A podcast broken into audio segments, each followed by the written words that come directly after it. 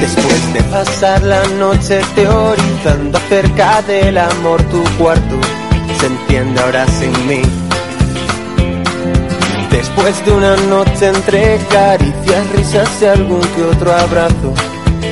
Lo siento, me tengo que ir. Quería contarte que es muy fuerte esto que siento y tú no sientes. Tengo el tiempo entre los dientes para ti. Quería decirte como te he dicho otras veces. Que pase lo que pase, estoy aquí. Después de empezar el día entre muy buenos días, 30 de diciembre del año 2014 comenzamos en Onda Judía, Fromista en la Onda.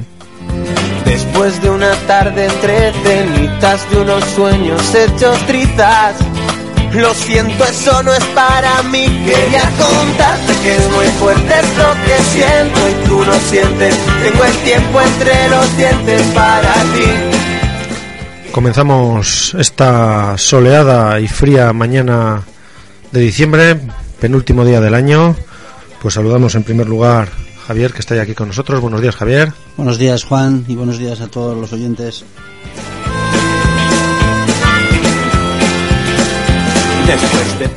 Bueno, comenzamos como todos los días anticipando los contenidos que vamos a tener durante las próximas dos horas.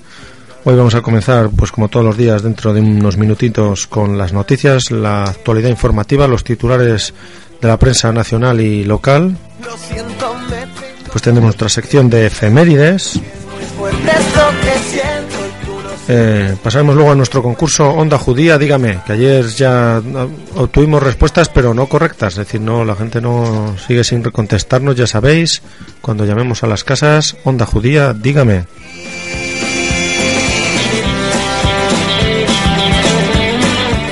Después tendremos la tertulia del enroje, que hoy Javier nos anticipas un poco el tema que vamos a tratar. Sí, vamos a hablar con sobre un tema que yo creo que es muy muy propio, muy del pueblo, ¿no? los mayores y el medio rural. Y bueno, contamos también con los titulares habituales y con algún experto que le llamaremos a lo largo del programa y lo de todos los días. Si queréis trasladarnos alguna opinión, nos llamáis a la radio nuestro y os teléfono os damos entrada. 979 81 0412 está abierto para que nos llaméis para cualquier cosa. Luego en torno a la una del mediodía tendremos la cocina con onda judía, ya sabéis, que llamamos a Mamen de las aldeanas y ahí nos hará una receta. Ayer nos hizo un postre muy bueno que a ver si Carmen nos la ha preparado para hoy, que cogió la receta muy con mucha intención, a ver si hoy se nos ha traído la tarta que la tarta de turrón que nos preparó ayer.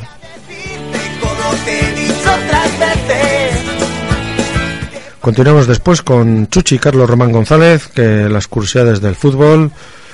Después tendremos otra vez nuestro con, saldrá en antena otra vez nuestro concurso Onda Judía Dígame, Fromista en los libros con Javier Clemente, la sección de cine y con todas estas eh, con todas estas secciones llegaremos casi al final de, de nuestro programa con la programación local. Os recordaremos las actividades que que hay en el pueblo y cerraremos nuestro programa todos los días con Onda Judía en el Recuerdo.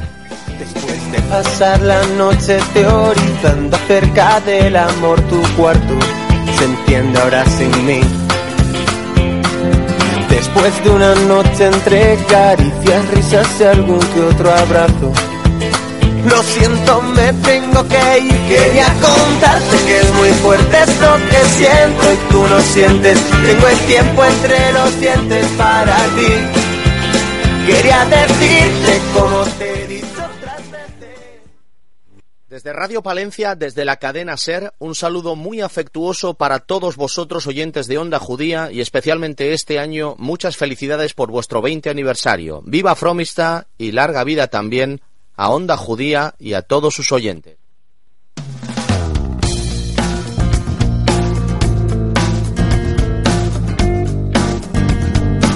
Vive Fromista en Onda Judía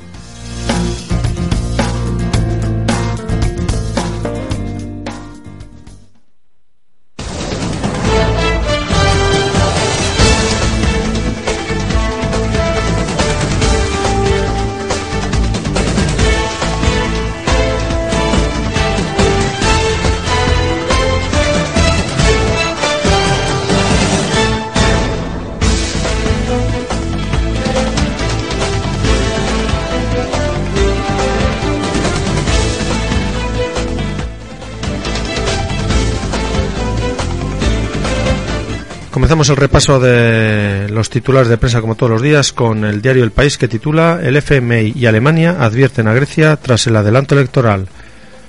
La incapacidad de elegir al presidente obliga a convocar comicios anticipados. El Fondo Monetario suspende las ayudas hasta que haya un acuerdo, un acuerdo de gobernabilidad y el gobierno de Merkel insta al futuro ejecutivo a respetar los compromisos del país.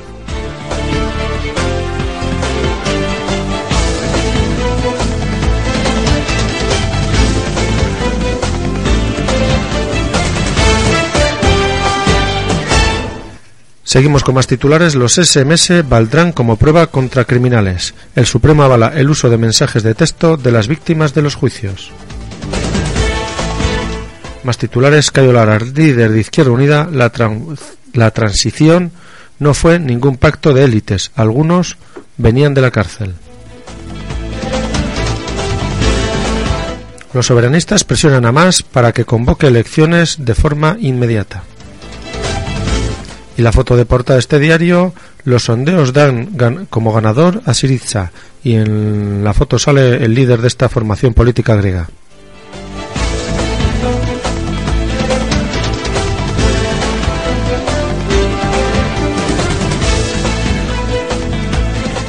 Pasamos al DRBC, elecciones el 25 de enero. Temor en Europa a que el populismo antisistema gobierne en Grecia. La posible victoria de la extrema izquierda, que plantea no pagar la deuda, sacude los mercados. El FMI corta la ayuda al país hasta los comicios y Bruselas y Berlín exigen que continúen las reformas. Más titulares de este rotativo. Un libio curado en España en misión humanitaria se inmola en un atentado en Irak.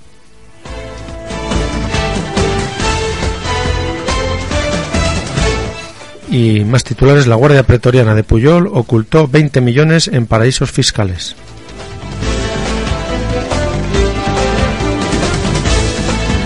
Y la foto de portada del diario ABC es para Mario Draghi, que está con cara pensativa.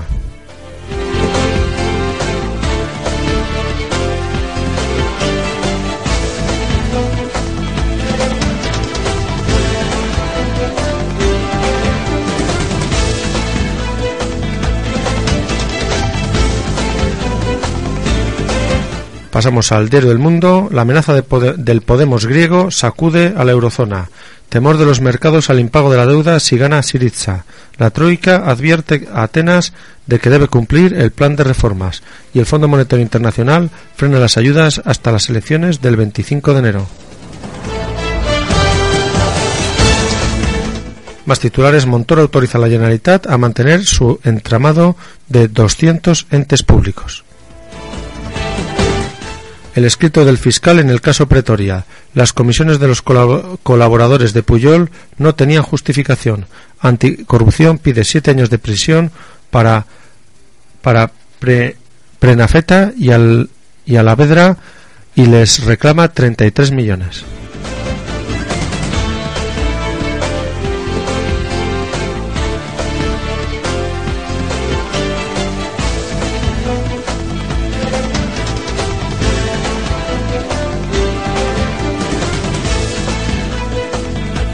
Y la foto de portada es para la entrevista de Peter Piot, descubridor del ébola, al que mm, califica el ébola como el enemigo del año. La tragedia, la tragedia del ébola se podría haber evitado.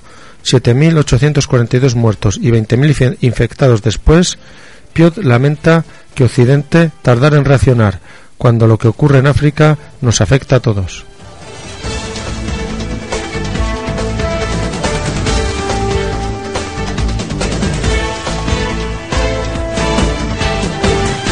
Pasamos a los diarios de carácter local y provincial. Comenzamos con el diario palentino, Patrimonio Etnográfico. El pasado ferroviario, nuevo valor turístico. La Diputación cierra el proceso expropiatorio para convertir en vía verde el tren burra.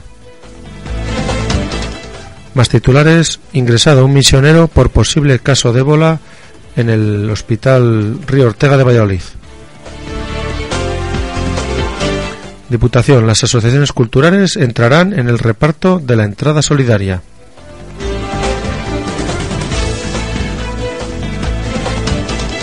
Aguilar responde a las más de 350 alegaciones del Plan General de Ordenación Urbana y los planes del casco histórico.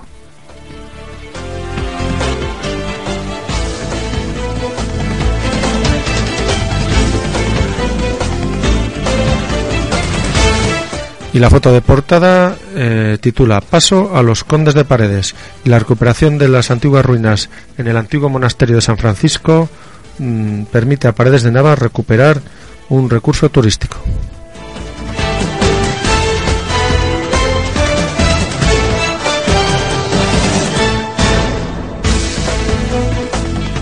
Pasamos al norte de Castilla, que titula Todos los solicitantes se beneficiarán de los 87 huertos en Palencia. El Deportivo busca volver arriba con el nuevo técnico. Y las corales palentinas acusan de tener menos recursos y de carecer de renovación de voces. Y la foto y el titular de portada del norte de Castilla. He pasado por muchas cosas en África y no creo que lo que tengo sea ébola. Declaraciones de René González, misionero, misionero de Olmedo, en Sierra Leona, ingresado en Valladolid por precaución y los resultados se conocerán hoy y ayer, mm, ayer no tenía síntomas y se baraja la posibilidad de que padezca malaria. Y en la foto aparece, eh, al ser ingresado en el hospital Río Ortega de Valladolid, eh, completamente cubierto por un traje amarillo.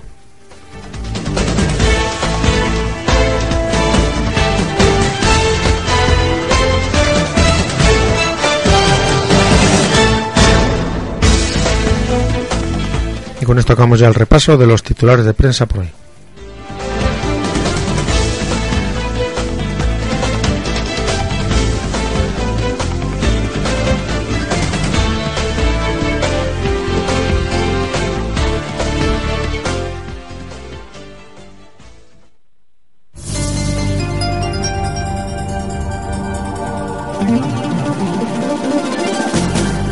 Radio Nacional de España en Palencia le damos la enhorabuena a Onda Judía al cumplir sus 20 años de existencia. Felicidades a Onda Judía, radio local de Fromista, que es una radio cercana y participativa. Animamos a esa emisora a que siga con su labor.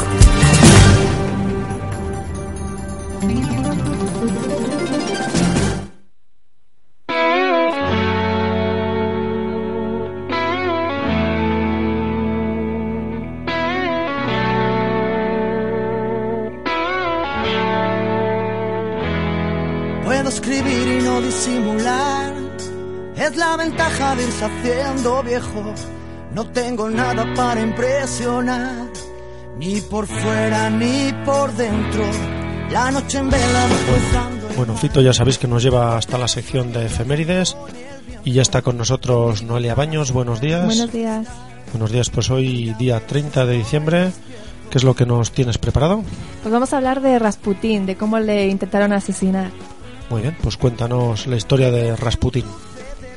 En la madrugada del 30 de diciembre de 1916, el místico ruso Grigori Rasputin fue asesinado por obra de varios artífices de la nobleza rusa, dirigidos por el príncipe Félix Yusupov. A pesar de lo fácil que se pensaba en un principio la ejecución del plan, se tornó mucho más complicado de lo previsto y fueron necesarios varios intentos de asesinato en la misma noche para finalmente eliminarlo.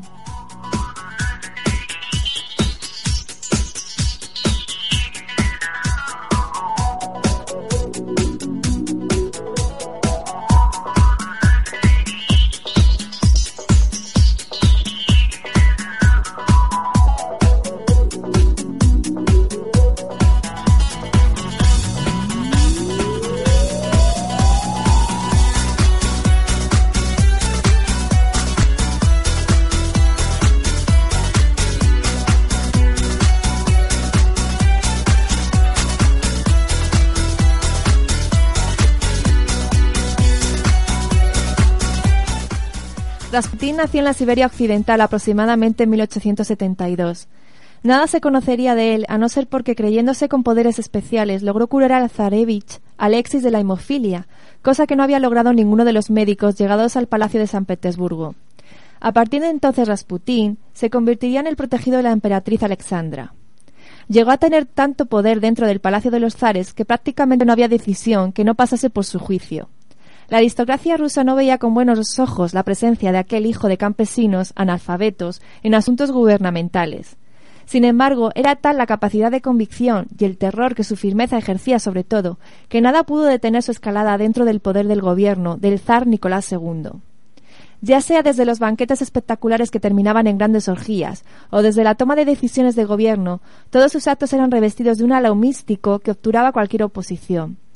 Su mirada penetrante, su estampa la de guerrero bravo, su rostro anguloso y su barba oscura hacía imaginar una fuerza extraña detrás de aquel simple hombre. Algunos aristócratas habían intentado asesinarle ya, con tal suerte que muchos llegaron a pensar que aquel ser era inmortal. Finalmente lo intentaron un grupo de nobles y aristócratas, entre ellos Félix Yusupov. Este joven noble ruso y escritor de 29 años fue el líder principal de la, de la conspiración. Estaba casado en segundas nupcias con la princesa Irina. Rasputín quería conocerla, dada la belleza y riquezas que poseía. Demetrio Romanov era el gran duque de Rusia y primo del zar. Fue el segundo cabecilla del plan. Estaba convencido del peligro que representaba el místico en la corte rusa de la cual formaba parte. Vladimir Purinskevich era un importante político. Participó en el asesinato de Rasputín tratando de salvar la monarquía. A pesar de ello, la monarquía cayó fruto de la revolución bolchevique. Según investigaciones recientes, el Servicio Secreto Británico se implicó en el homicidio.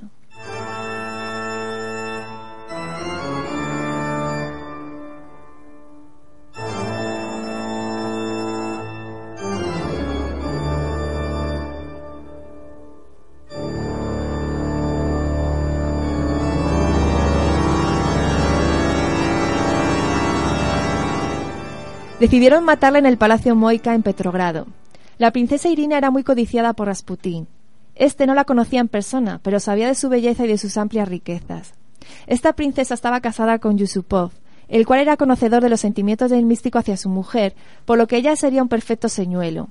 Irina no estaba en el palacio Moika el día del asesinato, pero Yusupov haría creer a Rasputín que la princesa se hallaba con él.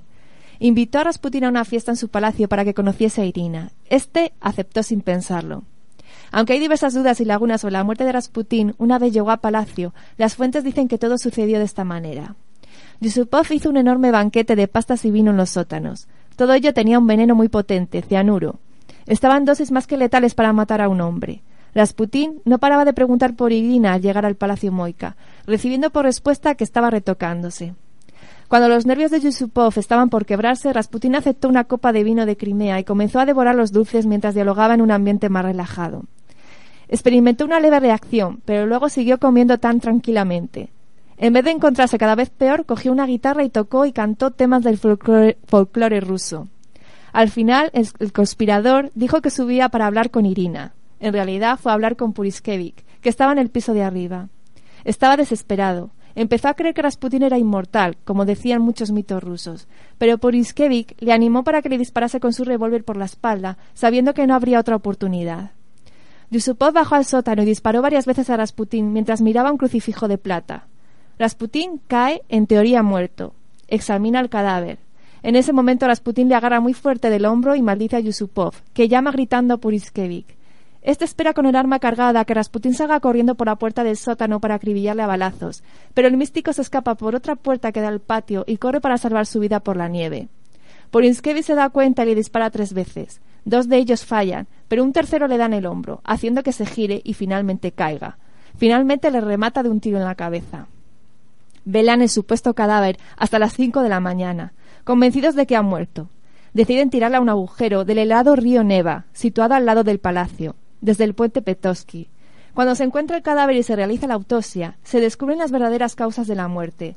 Rasputín murió por ahogamiento en el Neva, ni el veneno ni los letales disparos pudieron con él. En San Petersburgo se produjo un gran revuelo por la muerte de Rasputín. Jamás podríamos saber la suerte de Rasputín de haber vivido apenas diez meses más para presenciar la revolución de octubre de 1917 que signaría el destino de aquella región del planeta. Félix Yusupov murió en Francia en 1967. Tenía 80 años el que había dado muerte a uno de los más célebres y temidos personajes de la Rusia zarista, todavía recordaba cada detalle de lo que había ocurrido aquella noche de diciembre.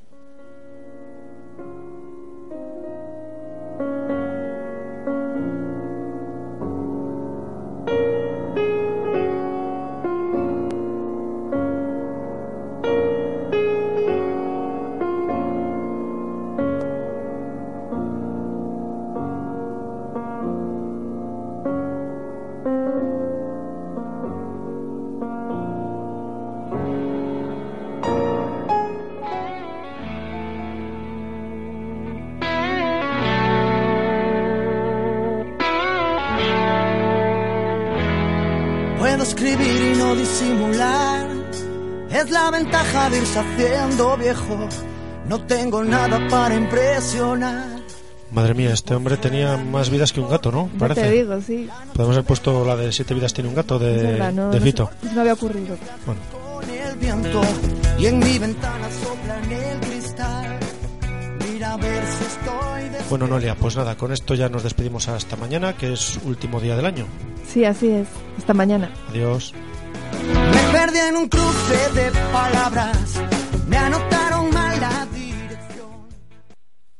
A todos los amigos de Onda Judía, a todos los que han hecho posible esta radio, a todos sus oyentes, a todos los que han peleado por esta radio rural con vocación comarcal y que es una radio cultural, una radio que quiere defender los intereses de nuestros pueblos, pues la verdad, ¿qué os voy a decir? Os deseo todo, todo, todo lo mejor. Onda Judía que cumple ya 20 años de vida, 20 años de historia. Por otros 20 años más, ánimo, éxitos y felicitaciones. Saludos de este vuestro amigo y oyente, Julio César Izquierdo. Hasta pronto, felicidades.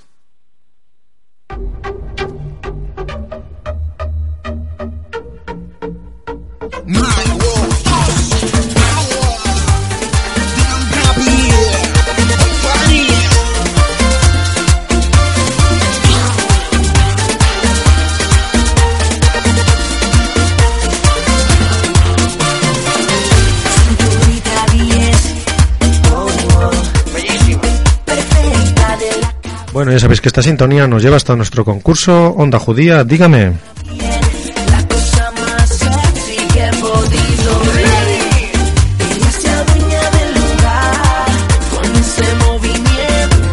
Bueno, ya sabéis la dinámica de este concurso. Mm, Somos nosotros los que llamamos a un domicilio de Fromista y nos tenéis que contestar cuando habléis con nosotros. Onda Judía, dígame.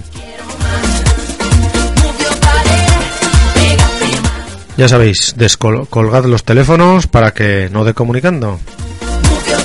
Hoy hemos elegido un teléfono ahora que nos vamos a ir a la Avenida Ingeniero de Rivera. Ya sabéis, vecinos de Avenida Ingeniero de Rivera, colgar teléfonos y atentos.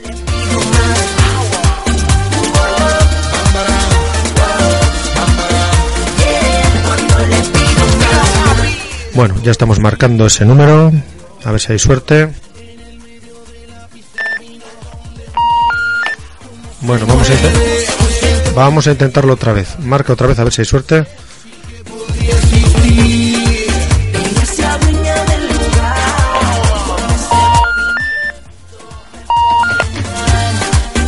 Nada, no hay suerte. No, no es un fast. Eso es, yo creo que la línea no existe, me parece a mí. O no sé, no, el fast suena de otra manera. Bueno, pues nada. Vamos a dejarlo para luego. Luego buscamos otro número y volvemos a intentarlo. Ya sabéis, Onda Judía, dígame. Ahora vamos a ir ya a nuestra tertulia. No me detengo, sigo acechando, el capitán retoma el mando, la subo de rango, si me enloquece bailando, muévete, muévelo, pégate, pégalo, sacúdelo, es el comando, bailando un electromambo, más reflejo, sigue calentando,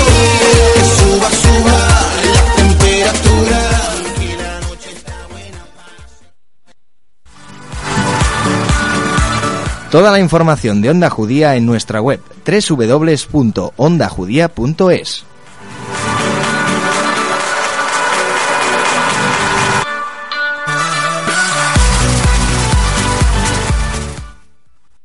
Hola, muy buenos días, oyentes de Onda Judía, de Fromista, de los alrededores. Soy Raúl González, de Cope Palencia, y en nombre de esta emisora y en el mío particular, os deseo un feliz eh, 20 aniversario. Os animo a que durante estos eh, días hagáis buena radio para toda la gente que os eh, escuche en Fromista en el 107.5 de la FM. Eh, sin duda eh, es mucho trabajo durante 20 años el que habéis hecho y desde aquí desde COPE que sabemos lo duro que es y lo bonito al mismo tiempo y agradecido que es el trabajo en, en radio, os animamos a que sigáis adelante y que haya una vigésimo segunda edición de Onda Judía. Por lo demás, feliz Navidad y próspero 2015 para todos los que hacéis Onda Judía.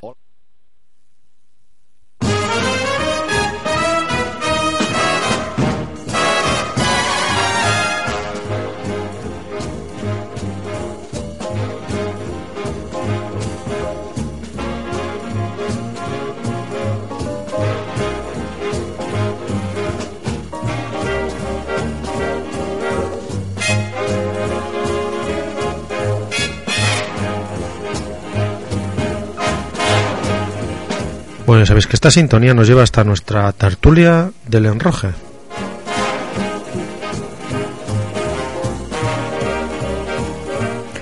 Que bueno, ya tenemos aquí a todos los participantes en esta nuestra tertulia.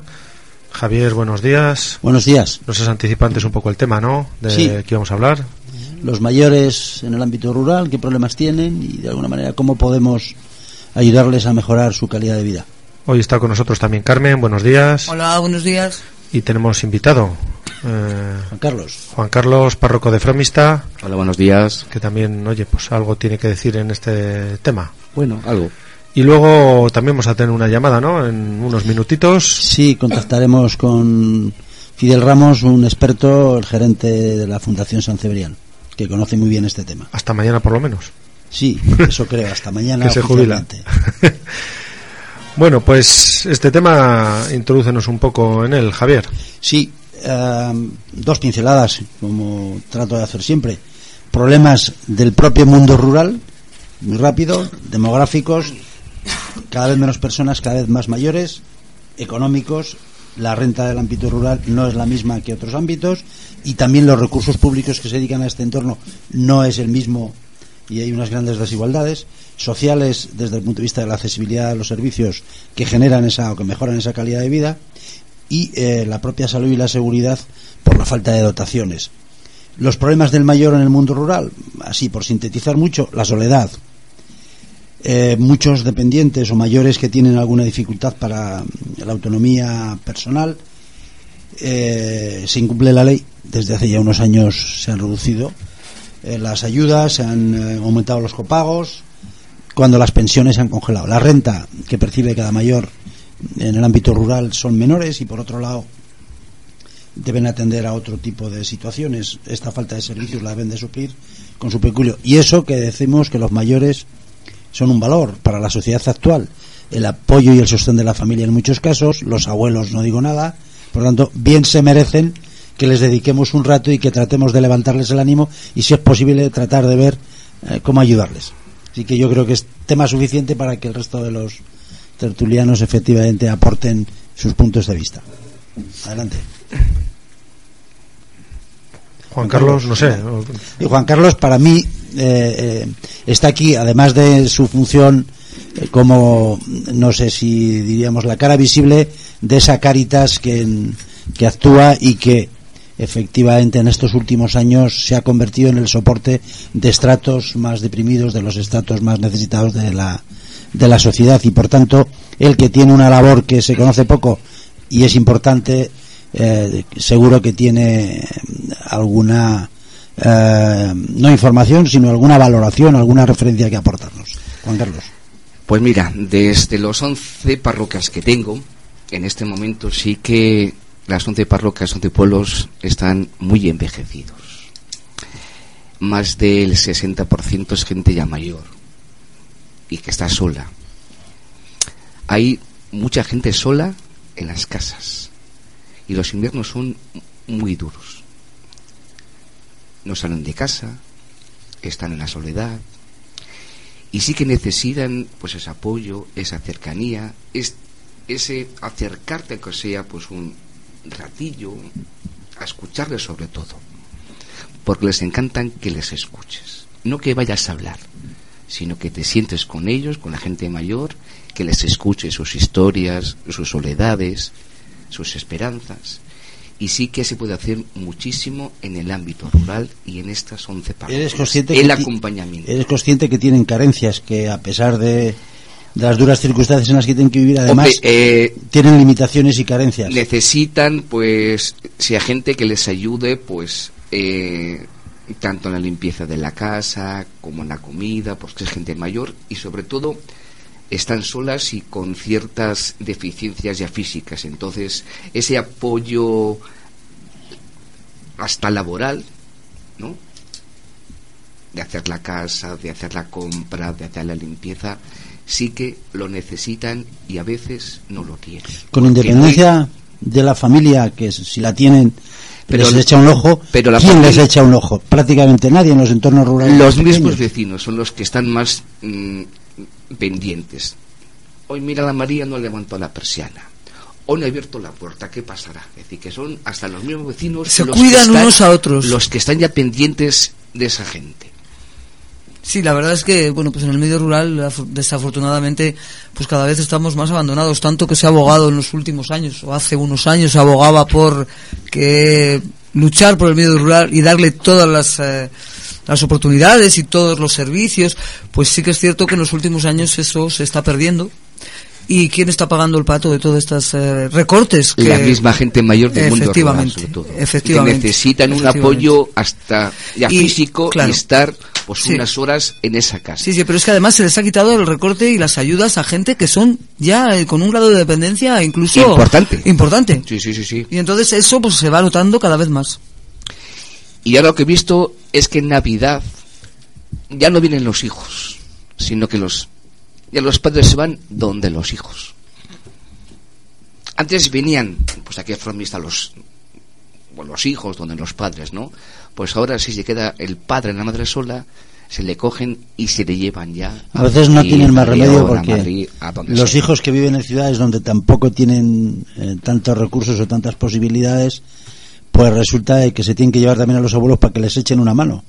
Eh, llevárseles a que se queden con los niños, ah, porque efectivamente, probablemente los menos casos, pero también ocurre. Ya, pero un abuelo acaso de 80 años ya no está en condiciones como para cuidar no, a los más mayores pequeño. ya no, efectivamente. Claro. Eso ya son Los abuelos que son jóvenes. Los abuelos jóvenes a veces nos pasa, efectivamente.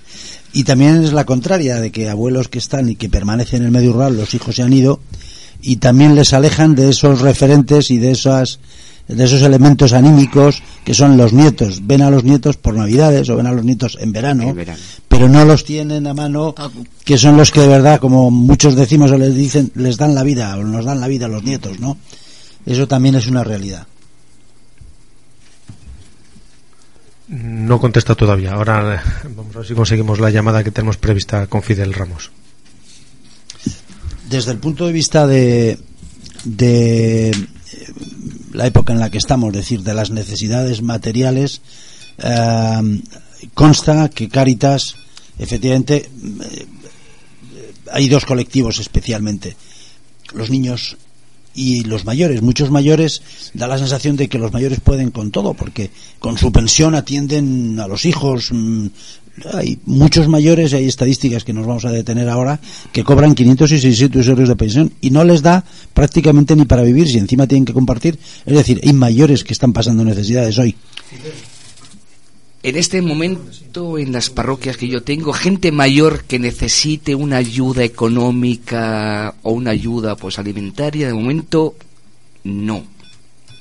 Es más bien lo que yo estoy dando matrimonios de mediana edad que se han quedado sin trabajo, están en paro, ya cobran una, un sueldecillo de 400 euros, y claro, con dos hijos, una casa, un teléfono, no sé qué, pues claro, Es que ni para calefacción. si les das pues un poco de comida, de arroz, de lo que sea, pues es algo que ya no tienen que comprar. Pero la gente mayor son muy buenos organizadores y se organizan muy bien con sus 600 euros, que no es nada, pero saben organizarse mejor que nosotros, o sí que tienen otras necesidades que no tenemos nosotros, entonces les da para vivir con lo justito, no para saltar No para de alegría grandes, ni para hacer dispendios. desde pero luego. bueno, pero Tenemos, me parece, es más ya- necesidad de compañía. Tenemos, me parece, ya incorporado a la tertulia Fidel. Fidel Ramos, buenos días. Hola, buenos días. Hola Fidel, muchas gracias por estar eh, este ratillo compartir con nosotros la tertulia. Como te anticipaba, eh, estamos hablando de los mayores en el medio rural, de sus carencias y de cómo podríamos eh, ayudarles a mejorar la calidad de vida. Eh, Fidel es, eh, hemos dicho al principio, pero lo repetimos, gerente todavía de la Fundación San Cebrián y la Fundación pues tiene una labor importantísima en este campo. Sí que es un verdadero experto en el tema de mayores. Nosotros hemos identificado en lo que llevamos de tertulia los problemas del propio mundo rural, demográficos, mm, menos gente más envejecida, sociales, dificultad para acceder a los servicios, menor dotación, la soledad. Dinos tú como experto, decir, ¿cuál es la problemática principal y qué estáis haciendo desde San Cebrián? Por lo menos conocemos también eh, en este capítulo mm, a qué os dedicáis. Bueno, yo diría, Javier, con todo el afecto, que, que los viejos, los mayores, los ancianos, es el principal activo que tenemos. Y esto también pasa en la Fundación San Cebrián. Y que no todos los viejos, que apenas el 10%, envejecen con unas enfermedades o alteraciones, pero que otros es un activo. Pues la Fundación San Cebrián casi se ha especializado en mayores, en viejos, porque ya empezó con mayores, con adultos, respondiendo un poco a esa pregunta que cualquier padre o madre que tiene un hijo con discapacidad intelectual dice, ¿qué va a ser el futuro de mi hijo cuando yo no esté? Pues la Fundación da respuesta a estas personas. Y de dar respuesta a estas personas hemos pensado que otras personas que también eh, con los años devienen en ser dependientes tienen necesidades de apoyo o de promover su autonomía lo más posible. Y ahora estamos gestionando un centro de día en Amusco que yo creo que es una buena respuesta para nuestros mayores en este momento, como lo será buena si somos capaces de generar redes de transporte adaptado para que el mayor pueda seguir manteniendo relaciones con otros mayores con los que fue colega, compañero, hizo la mili y que ¿Qué está hacéis? bromista. ¿Qué hacéis en este centro, por ejemplo, Fidel? ¿Es más un centro de día? Entiendo que no es una residencia. ¿Desarrolláis actividades de distinto tipo? ¿Qué hacéis, por ejemplo, en este centro que citabas?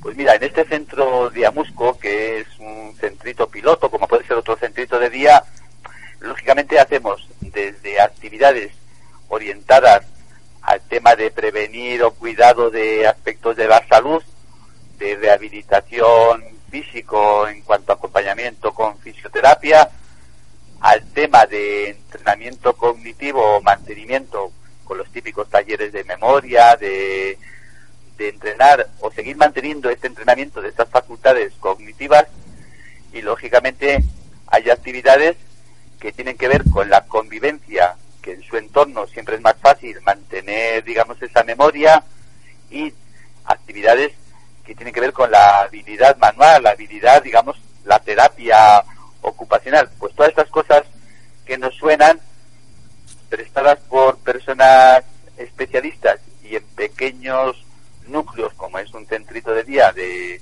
de 10 personas, pues comprenderás que es más fácil incidir o intervenir como positivamente. ¿Cómo se podría mm, no sustituir, sino replicar el modelo San Cebrián? Nos comentaba eh, hace un rato eh, el párroco de Fromista, Juan Carlos, que le conoces, que le invitábamos fundamentalmente pues porque tiene ese conocimiento mm, de ser un poco aquí el, el, hombre de Cáritas, ¿no? El conocer de verdad los problemas. Que efectivamente, pues los vecinos se ocupan. Pero claro, los vecinos se ocupan de que levante la persiana, de que vivan. Pero a partir de aquí, los vecinos le dan charla cuando pueden.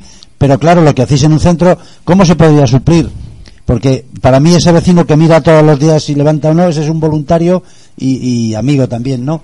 Entonces, ¿cómo se podría replicar vuestro modelo allí donde no esté San Cebrián? Porque es muy complicado que San Cebrián pueda estar en todos los núcleos pequeños. Yo creo, Javier, añadir algo. hay una hay una línea ahora dentro de las ayudas vinculadas que tiene que ver con lo que se llama un asistente personal, una persona de referencia, de apoyo. Yo creo que independiente de esa voluntad que es insustituible que haga un vecino que como tú dices se interese si no sale la señora María hoy o que le vaya a comprar eh, las cosas que ella no puede porque físicamente le cuesta desplazarse, yo creo también que es bueno contar con apoyos profesionalizados, porque como te decía antes, el mayor en nuestros pueblos puede ser una fuente de generar empleo y de generar riqueza.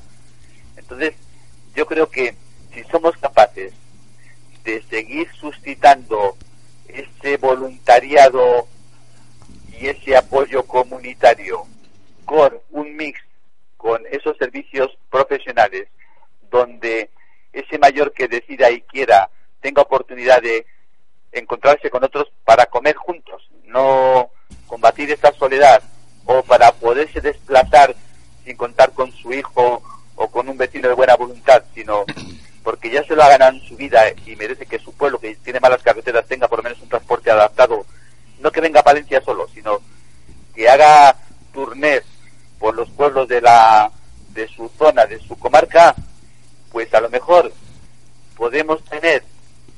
servicios montados a, a su manera y vamos a decir que no cuesten tanto y que no signifique que el vecino ya diga, como ya está en una residencia grande con muchos servicios, ya me desentiendo.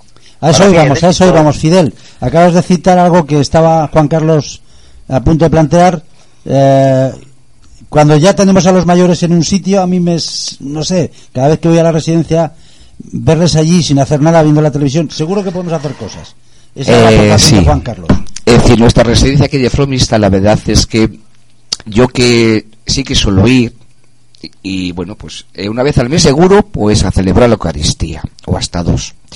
Sí que veo que hay un poco de soledad, que es como si les aparcan. Y que no hacen otras cosas que estar No, sentados. sí que hay, por la mañana van los voluntarios del ayuntamiento, pues una orilla más o menos, a hacer dinámicas con ellos.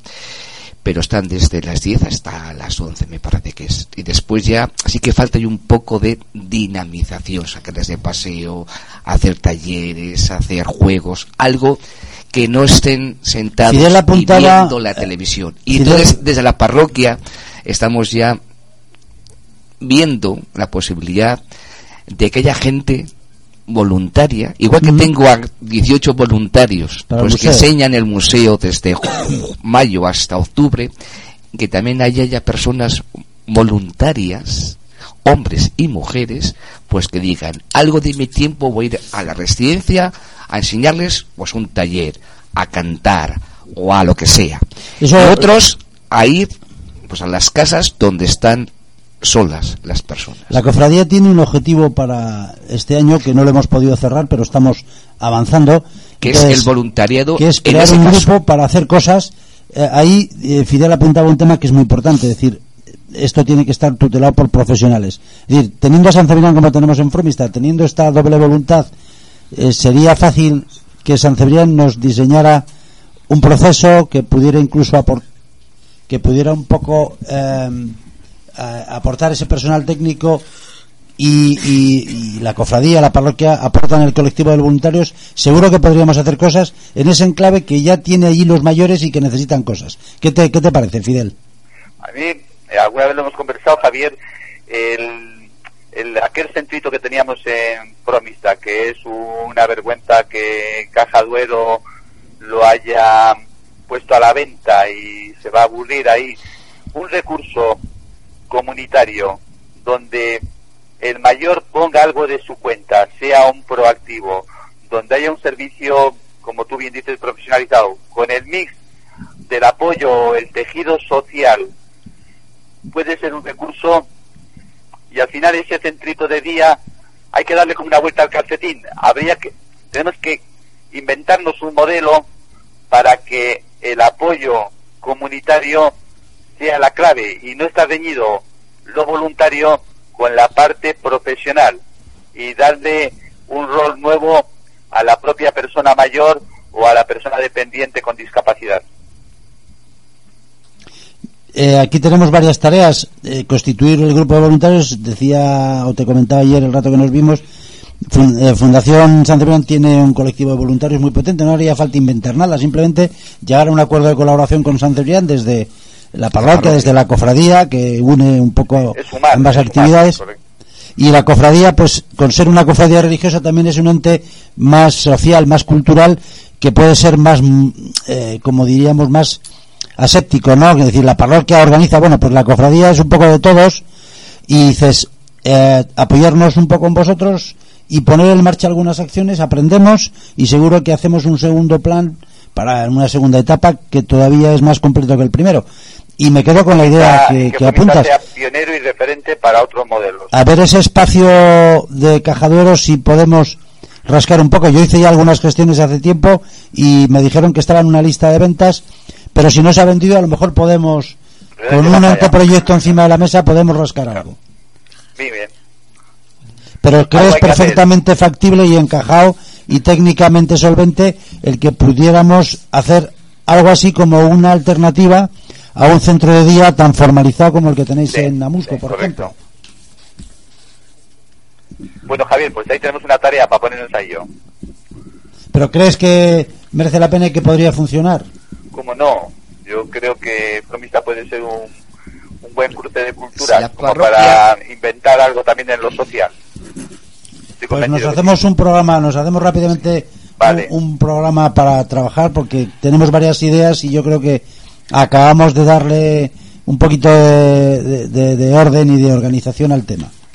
Te lo agradezco mucho, Juan Carlos. No, le vendemos a si la parroquia mismos. y la cofradía ya ponen los voluntarios, la fundación nos da un poquitín la base formativa para, para hacer una buena labor. Entonces, voluntario más la fundación, todo yo creo que ahí se puede hacer un buen Sí, camino. el soporte técnico de la fundación en, en algún momento es necesario y La tampoco se trataría de hacer, de oye, pues hacemos un centro de día de lunes a viernes, igual hay que ser un poco más eh, modestos de arrancar y decir, pues dos días que los mayores no tengan ninguna actividad, organizamos actividades nuevas y vamos configurando y a medida que vamos teniendo más seguridad y más gente, pues abordamos un proyecto un poquito más ambicioso. A que se juntan, eh, sí que se juntan a jugar a partida, al parchí, la gente mayor, ¿eh? En la asociación que hay de mujeres, pero que son casi ya todos mayores. Entonces, algo hay. Luego, ¿Tenéis alguna experiencia otras- o vuestro modelo es, por ejemplo, el de, el de Amusco o en función de las circunstancias mm, sois capaces de adaptar un modelo que responda a esas necesidades? Porque seguro que hay sitios, eh, yo recuerdo que me hablabas en alguna ocasión en las relaciones que hemos tenido estos años de Marcilla, eh, donde no hay 10 mayores. Con 10 mayores se puede hacer casi un equipo de fútbol, pero en cambio con 3 o con 4 es muy complicado. Soluciones para para porque estamos hablando para la comarca y hay pueblos que podrían no reunir eh, esas 10 personas o 15. Eh, seguro que tenéis alguna alternativa y que habéis experimentado alguna alternativa. Pero ahí, Javier, el- la clave un poco está en lo que yo he sugerido así como veladamente, que es este transporte que no como a la demanda, que aquí nada de esto va a ser económicamente viable, es el que facilites eh, la red del tejido, no vas a montar para tres una cosa, para hacer una actividad en común, pues a lo mejor esos tres tienen que desplazarse, pero para que se desplacen no tienen que pedir el favor a un amigo, ¿me entiendes? Es lo que yo creo que ahí ahí tenemos que implicar a la Diputación que se gastan a veces unos dineros que podrían ser más fructíferos y van directamente a las personas. Claro, en un núcleo pequeño, pocos mayores, pocos voluntarios o ninguno, pocas posibilidades. Lo que abogas es por decir, eh, en, en pueblos que estén cerca, tratar de integrar un número de personas que tengan distinto tipo de necesidad y ahí hacer un esfuerzo. Pero claro, hace falta trasladar eh, y retornar todos los días a esas personas a su domicilio. Ya si implicamos además que ya que les trasladas coman fuera y aprovechemos otra franja del día para otro tipo de actividades, eso ya tiene más coste. Pero ese sería el modelo, un modelo como el que se aplica en las ciudades donde, bueno, transportar a la gente como mínimo es más económico. ¿Es así, no, Fidel? Así es. Javier, os voy a tener que dejar. ¿eh? Muy bien, nada, nada, ya Venga. hemos aprovechado de tu presencia más de lo que pensábamos, así que eh, te agradecemos mucho y a, le seguimos dando los vueltas a y enhorabuena a la Onda Judía ¿eh? por estos 20 años. Venga, Pues muy bien, muchas gracias. un abrazo para todos. Un abrazo y feliz año. Bueno, es, sencillamente ellos han tocado, tocan, eh, claro, y siempre tienen el decir, pues recurrimos a la Diputación, ellos sí que pueden. Son una organización potente. A nivel de lo que podría ser nuestra eh, nuestro reto, nuestro compromiso, eh, yo creo que se trata de ir dando cada vez un paso, consolidar eh, la presencia de algunas personas, ya veremos cómo los enmarcamos, les llamaremos voluntarios, pero ya veremos cómo los enmarcamos, de diseñar algunas acciones para algunos días de la semana o algunos meses del año y con esa experiencia organizar algo un poco más consistente como podría ser un centro de día y ahí sí que requeriríamos ya el apoyo de entidades o el apoyo Hombre, público. de las 11 parroquias que yo tengo, sé que hay asociaciones de mayores en casi todas ellas. Y se juntan pues una vez a la semana por lo menos, hasta la partida. Y hasta más días, ¿eh? Quitando caso Villarmentero, que es un poco el más pequeñín. Y es que yo creo que no hay ni para hacer asociación.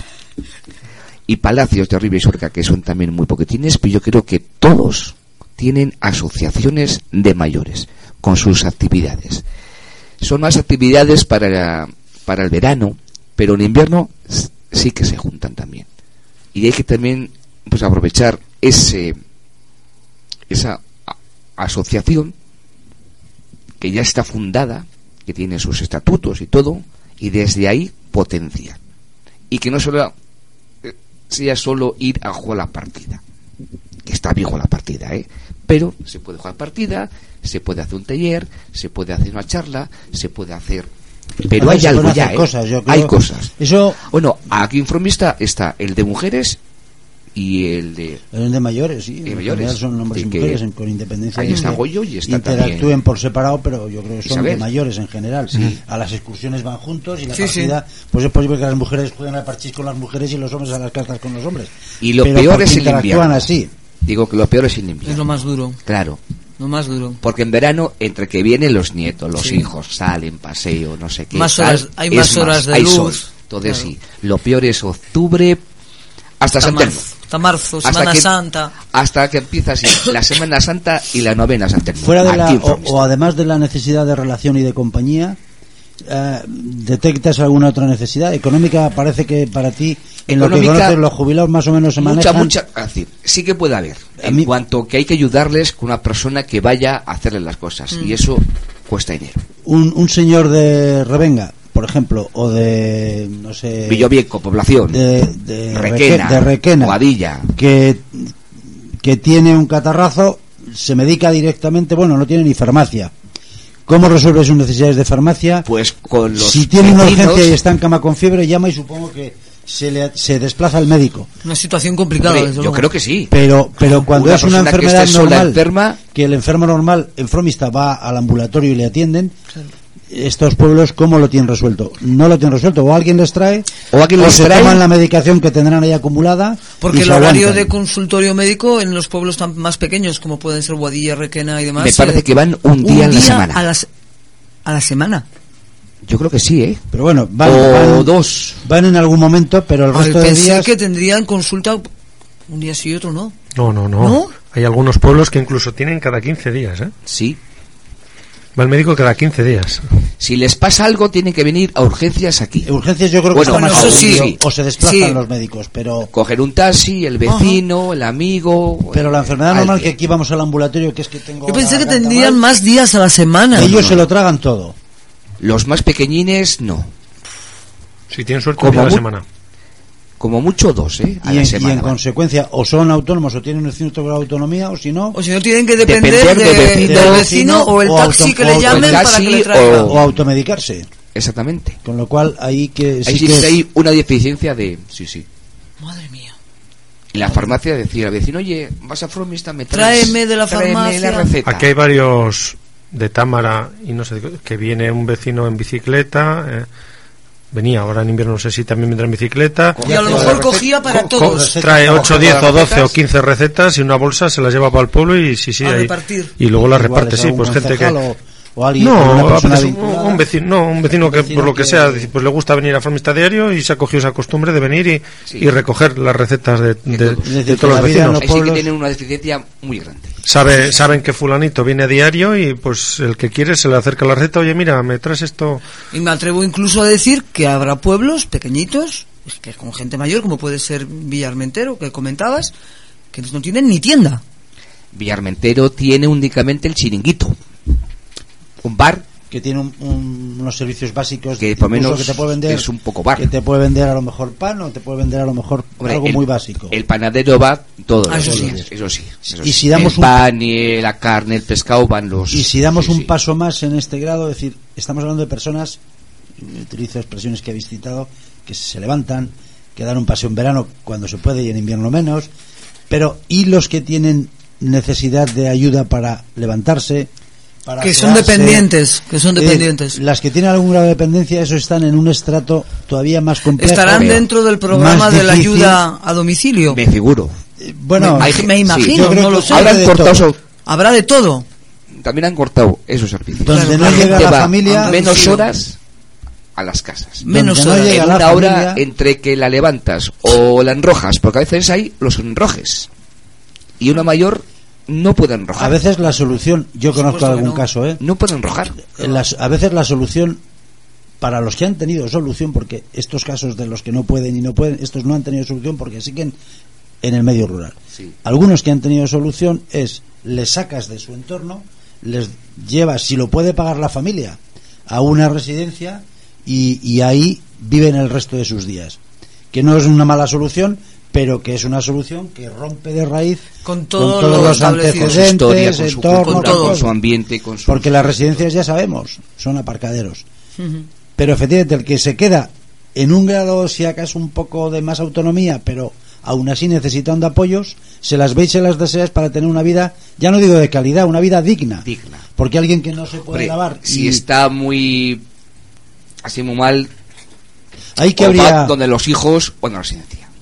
Eso se supone si tiene una familia directa, pero ya hay cada vez eh, más gente que, Sí, que ya son sobrinos. y que viven eh, muy despegados de la familia porque no tienen hijos o porque no tienen eh, hijos cerca con independencia de que los hijos resuelvan la parte que pueden porque luego hay hijos que tampoco pueden ayudar entonces Exactamente. ahí las administraciones lo que se observa y los que hemos estado en entidades eh, de gestión social pues lo vemos perfectamente cada vez más ayudas San Cebrián puede ser un ejemplo y donde yo eh, prestaba mis servicios hasta ahora, que es una asociación que tiene más recursos, pero la gente recibe muchas menos ayudas de la administración, mucho más bajas, y por tanto requiere más ayuda. Simplemente para poder pagarse ayuda en el domicilio, para poder pagarse eh, esa ayuda de tercera persona, ya no digo una residencia, que muchos eh, mayores, muchos, eh, no pocos, están dejando las residencias porque con ese dinero que pagan en la residencia donde ellos están Viven confortables, los hijos que se han quedado sin trabajo. pueden atender, pueden atender, malviven los hijos, pueden atender como mínimo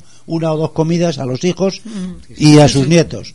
En consecuencia es una realidad verdaderamente eh, Dura y- durísima. De hecho, si hacemos simplemente abrimos algún algún periódico, pues por coger este, es decir, de, del día 30 de septiembre de este año, Caritas registra el mayor aumento de personas atendidas desde 2008.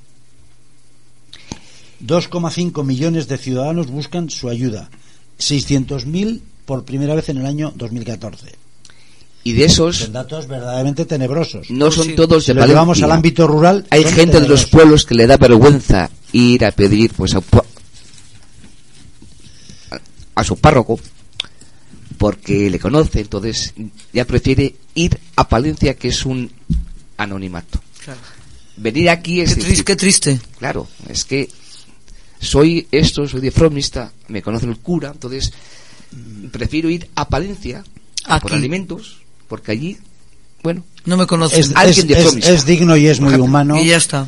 Y es que es duro. Es Claro, digno que y tiene es que muy ser humano que durísimo. gente- Caritas- Durísimo tiene que la que ser. gente Es- recurra a esto. ir a por alimentos es- por ir concluyendo, porque ya tenemos el tiempo, eh, la parroquia y la cofradía, yo creo que nos podemos comprometer en la parte que representamos a que algo pondremos en marcha de inmediato La que cofradía mejore siempre o que ayude a mejorar un fin social. el día a día Eso de nuestros de nuestros vecinos. Sí, sí, sí, sí. Algo haremos y lo veremos y lo pondremos en marcha tan pronto sea posible, pero yo creo que ya en el año 2015 Hay que hacerlo. vamos a contar lo que hemos hecho, con lo cual ese es el compromiso que dejamos aquí. Juan Carlos, es así, ¿no? Así es. Pues venga.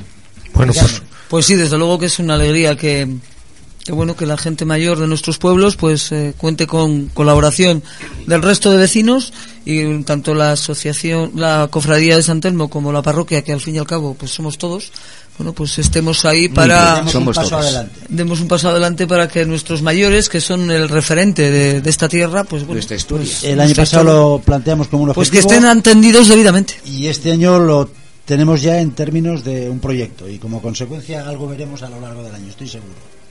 Pues adelante. Otro día más que no hay llamadas, pero bueno, eh, nosotros hemos cubierto también. Bueno, ahí te está el teléfono abierto. Muy bien. A lo mejor, a lo mejor ha coincidido que han llamado cuando estaba Fidel al teléfono. Hay que dar ese voto de confianza. Muy bien. Bueno, pues con esto cerramos la tertulia por hoy. Juan Carlos, muchas gracias por haber estado estos minutos con nosotros. También agradecer a, a Fidel que haya participado en la tertulia. Mañana tenemos un, avanzamos un poco el tema de mañana. Sí, También tenemos invitado, ¿no? Día último del año, efectivamente vamos a hablar de este año 2014 que yo mm, apuntaba como perdido. Veremos si ha sido perdido o para qué ha sido perdido o no. Y sobre todo, qué expectativas podemos tener del año 15. Tenemos un invitado también, que es eh, Juan Ramón Lagunilla. Y yo creo que va a dar de sí la tertulia. Así que invito a todos los oyentes a que mañana también nos acompañen a despedir Y el año. participen, participen. Bueno, pues un saludo. eh, Gracias. hasta luego. Hasta luego.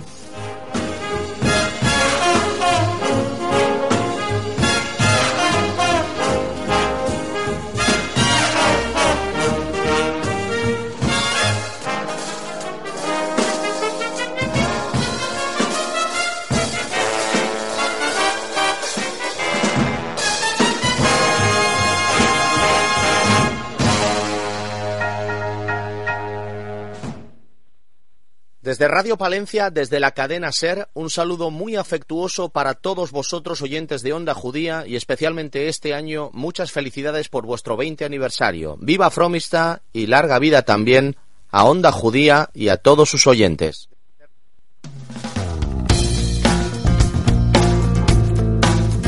No te pierdas ningún programa de Onda Judía, solo debes entrar en www.ondajudía.es y descargarte el podcast.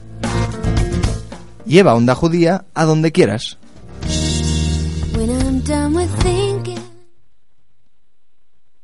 Siempre que vuelves a casa, me pillas en la cocina, empadurnada de harina, con las manos en la masa. Niña, no quiero platos finos. Vengo del trabajo y no me apetece pato chino. A ver si me alineas un gazpacho con su ajo. Bueno, y sabes que esta sintonía nos lleva como todos los días hasta nuestra sección La cocina en Onda Judía. Y bueno, sabéis que esta sección es gracias a... Esta Navidad olvídate de cocinar. Las aldeanas lo harán por ti. En la calle Gil de Fuentes, las aldeanas te ofrecen menús de Navidad para tomar y llevar. Además desayunos, panadería, roscón de reyes, repostería sin gluten. De lunes a domingos menús diferentes. Paellas por encargo y especialidad en bacalao. Horario de lunes a sábado de 9 a 21 horas. Y domingos y festivos de 10 a 21 horas. Las aldeanas. Un rincón de sabores en la calle Gil de Fuentes 5. Teléfono 979 74 65 39. www.aldeanaspalencia.es y también en Facebook. Buenos días, mamen. Buenos días. Qué bien suena ese anuncio, ¿eh? Qué buenos recuerdos me traen. Sí, hombre, sí. bueno, Los que comienzos son difíciles, pero bueno, ya vamos a cumplir de los cinco añitos. cinco años ya. Ajá. Madre mía, El ¿cuánto? 12 de enero. 12 de enero, cinco años. Madre mía. Ya, ya te anda, ¿no? Yo todo lo hago redondo. Tengo que empezar todo cuando acaba en cero y así la memoria siempre te recuerda. Vale, vale. 15, 15, 5 años y así. Ya está aquí Mari Carmen, ya está papel en ristra, que sí. Muy bien. A ver, a ver qué, qué Pero habla al micro que si no te. Buenos días, mamen. Os la quería dar de memoria, pero he dicho, voy a apuntármelo corriendo, o sea que se me olvide algo. Vale, pues nada, aquí estamos. ¿Qué nos traes hoy de receta? Hoy quería daros un plato eh, pensando en los niños, porque en Navidades a veces queremos poner tantas cosas especiales que son los que peor comen. Entonces hay un plato que aquí triunfa mucho en el menú diario y sobre todo con los peques, y es el pollo agridulce. ¿Mm? Es como, el, digamos, de los chinos, ¿no? Eh, bueno, no tiene mucho que ver porque en vez de limón nosotros echamos otra o- otra sorpresa. Apu- apúntame que me interesa a mí este. Apúntame, mam. Esto, bueno, Carmen. Mira, Vamos. necesitamos una pechuga de pollo entera, sal, una cebolla, aceite, pan rallado y una lata de cola. De Cola. refresco. ¿Qué es eso de cola? Una Coca-Cola. Ay, perdón, de Coca-Cola. Vale, vale, vale, vale. Cola. Puede ser cola de cualquier marca, pero bueno, Sí. es verdad que con la que con la marca más conocida mundialmente queda mejor. Muy a bien. ver, os cuento. La pechuga de pollo la tenemos que cortar en daditos y echarle sal. Sazonar a gusto. Eso es. En una sartén con aceite sofreímos la cebolla cortada juliana So- sofreír o como diría Arguiñano, pochar. Eso es, pochamos la cebollita y cuando esté pochada Añadimos la pechuga eh, pasada un poquito por pan rallado para que luego nos espese la salsa. Y cuando tengamos la pechuguita un poquito dorada, añadimos eh, la lata de cola. Y cuando espese ya tenemos la receta preparada. Aquí se está riendo Carmen con las pechugas doradas, no sé por qué. Tú eres el culpable. Tú que te chivas de todo, que ahí no se ve nada. Bueno, por la web la están viendo, ¿eh? Ah, claro, yo también lo estoy viendo. ¿eh? qué Pero no vamos? salís todos, ¿eh, Juan? Que tú nunca sales. Ya ves, es que mm, soy muy feo. Mi primo y a Carmen sí que se las veía bien. Bueno, eh, seguimos. Que va- vamos a distraer la receta. ¿La Segui- repetimos un poco? No, bueno, has dicho que se sofríe la cebolla y se echa luego con pan rallado la pechuga a dorarla un poco. Eso es. Y cuando las tenemos doradas, último, la, la lata de cola. Espesará un poquito y cuando ya esté espesa, pues lo sacamos y, y muy rico. A Ah. los mayores no les digamos que es agridulce, les decimos que es pollo y ya está. y a los niños les dices que es... Eso del pollo agridulce, ay, es que el pollo agridulce, pero luego cuando lo prueban todos quieren repetir, así que Ajá, es muy sencilla, la verdad. es muy sencillo, muy es una receta muy casera de la familia y, y hoy me apetecía dar algo así para que los niños tengan algo fácil, que también nos pueden ayudar a cocinar y, y les guste. Muy bien, muy bien. Pues nada, ya sabéis. Y ya sabéis que si no queréis cocinar, pues vais ahí a las aldeanas y tiene un menú a 5.95 es, ¿no? Eso es, un primero y un segundo a 5.95 para llevar. Muy bien, pues muchas gracias, Mamen. Muchas gracias a vosotros. Pues hasta mañana. Hasta mañana. Hasta mañana, mamen. Adiós.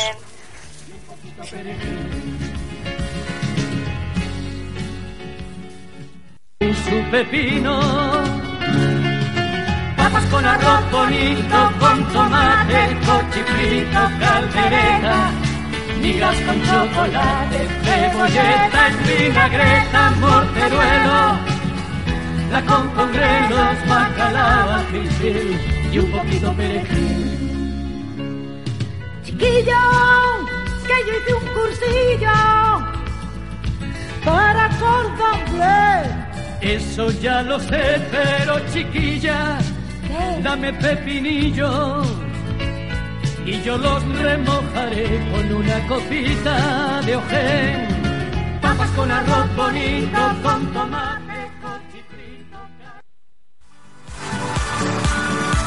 Toda la información de Onda Judía en nuestra web www.ondajudía.es.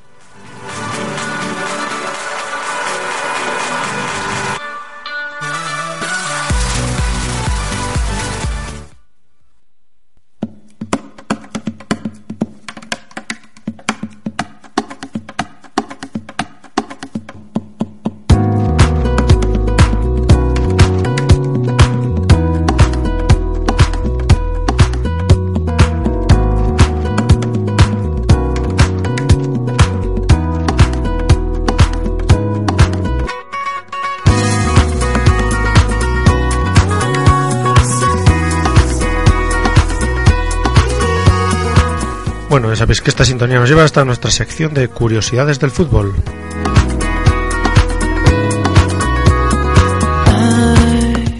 Un día más contamos con nuestros expertos Jesús Robles Chuchi, buenas. Buenas. Eh, Carlos Román González, ¿qué Hola. tal? ¿Qué tal, Juan? Buenas tardes. Pues nada, aquí en la sección de curiosidades del fútbol que cada día nos sorprendéis con una curiosidad distinta. Hoy Chuchi nos traes tú una Esto, eh, más que curiosidad, es un recordatorio yo creo que interesante por, por el momento eh, que fue y porque mm, es verdad que no hace mucho tiempo que ocurrió, pero merece la pena eh, recordarlo.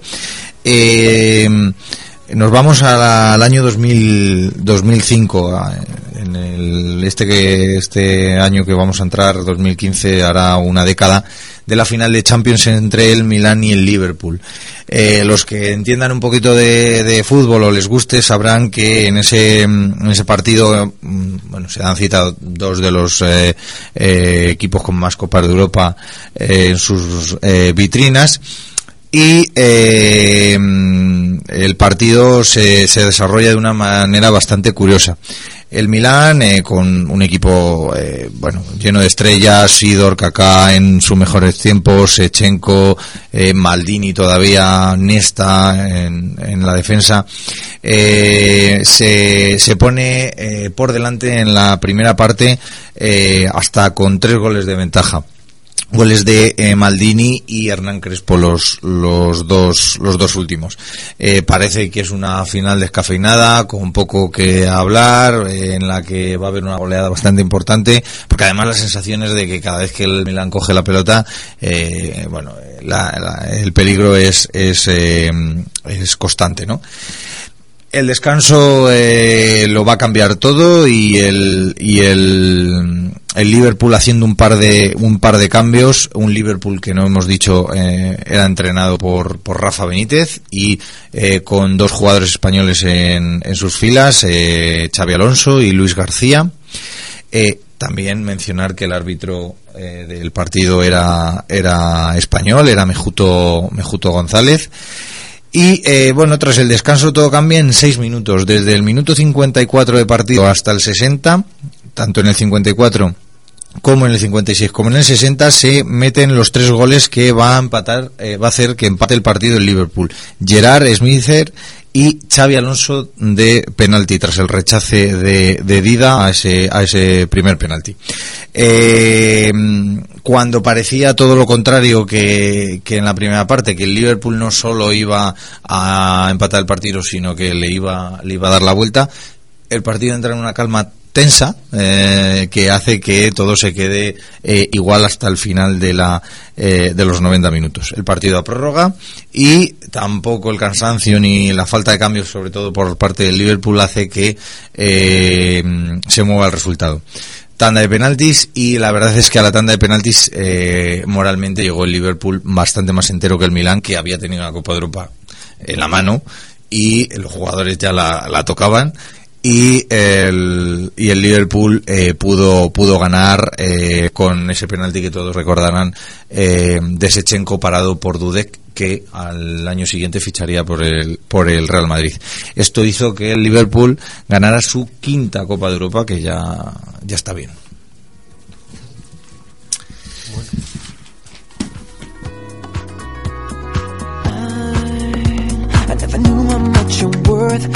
I'm digging in the dirt. And I'm sorry that I messed with you, girl. Never wanted to exert. Bueno, pues con esta curiosidad dejamos hasta el próximo día. Chuchi, Carlos. Muy bien. Un saludo. Un saludo. Hasta luego. Checkered flag waving me in again. Don't slam the door on me, communicate. I can't wait forevermore. I'm through with this.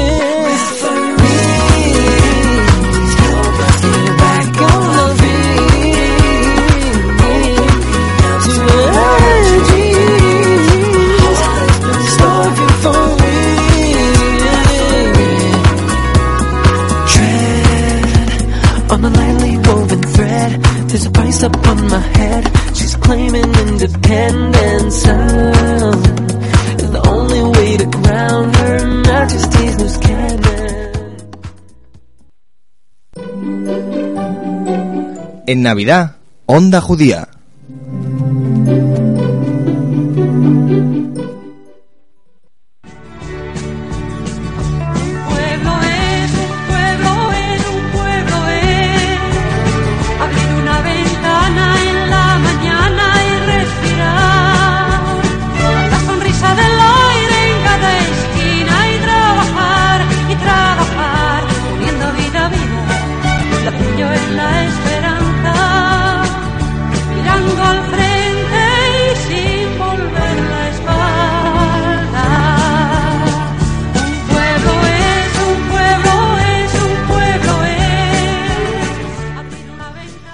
Días, aquí seguimos. Estamos en la sección Fromista en los libros, Fromista y Comarca en los libros. Eh, os habla Javier Clemente. Eh, los que ya sois habituales sabéis de qué va, pero si alguno se incorpora eh, hoy por primera vez a esta sección, bueno, simplemente el objetivo es hacer mención a algún libro, uno en concreto que habla de cosas de Fromista, eh, referir un poco qué es el libro y quién es su autor y sobre todo entrar un poquito en eh, lo que cuenta de Fromista con idea de que en un- unos minutos generemos ese interés que permita que luego todos y cada uno podáis eh, leer en su integridad el libro que generalmente son libros que tienen por hablar de Fromista y por otras razones mucho interés para nosotros. Hoy eh, comentaremos el libro El Peregrino de Jesús Torbado hasta ahora en estos guiones mm, no habíamos tocado el Camino de Santiago y digo su obligado paso por Fromista porque obviamente este es el objetivo. Eh, Estamos hablando del camino francés. Son muchas las publicaciones que hay sobre el camino, artículos, estudios, estudios histórico-artísticos o novelas.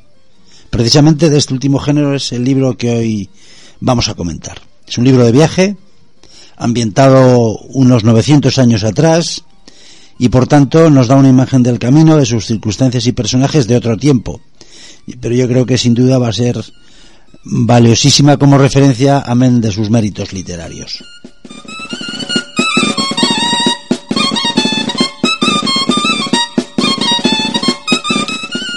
En la obra, eh, el autor nos narra las peripecias de un joven, Martín, que abandona su pueblo francés natal, Chatillon, para recorrer solo allá en el siglo XI el antiguo y enigmático Camino de Santiago. Sus aventuras, vivencias y amoríos se entremezclan con una visión irónica de la vida cotidiana en el interior de los monasterios, abadías, posadas y albergues dispersos por toda la ruta jacobea, relatándose al tiempo aspectos curiosos como los negocios y trueques de las reliquias de santos y toda la picaresca que dichas reliquias generaban. La documentación seria sobre el medievo, duro y complejo, junto a una prosa exquisita y cuidada, de hecho este libro fue galardonado en su día con el premio Ateneo de Sevilla de novela histórica, y por otro lado los numerosos rasgos de humor que en distintos fragmentos, párrafos y páginas salpican la obra, hacen eh, que su lectura te vaya enganchando y te vas sintiendo muy cerca de este chico, participando con él en su aventura, andanzas, de un joven que creía que transitaba y estaba descubriendo la ruta cuando en realidad estaba descubriendo lo que podríamos decir por primera vez la vida. Creo que os gustará a los amantes de la novela histórica bien documentada con rasgos de ironía y picaresca. Hace 900 años los hombres no se comportaban de manera muy distinta a la de hoy.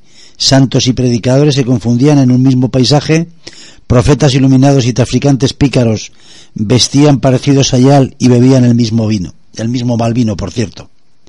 El camino de Santiago era, en sus inicios, como un yunque sobre el que Dios y el tiempo golpeaban con furia a quienes lo transitaban.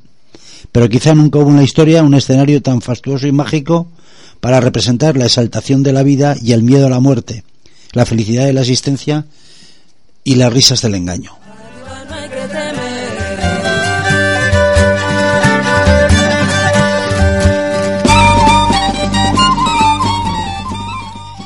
El autor es Jesús Torbado, lo decía al principio, eh, escritor y periodista nacido en León, fue redactor eh, y redactor jefe del semanario Signo, reportero en Ya, corresponsal en la agencia Logos y enviado especial de la agencia Colpisa.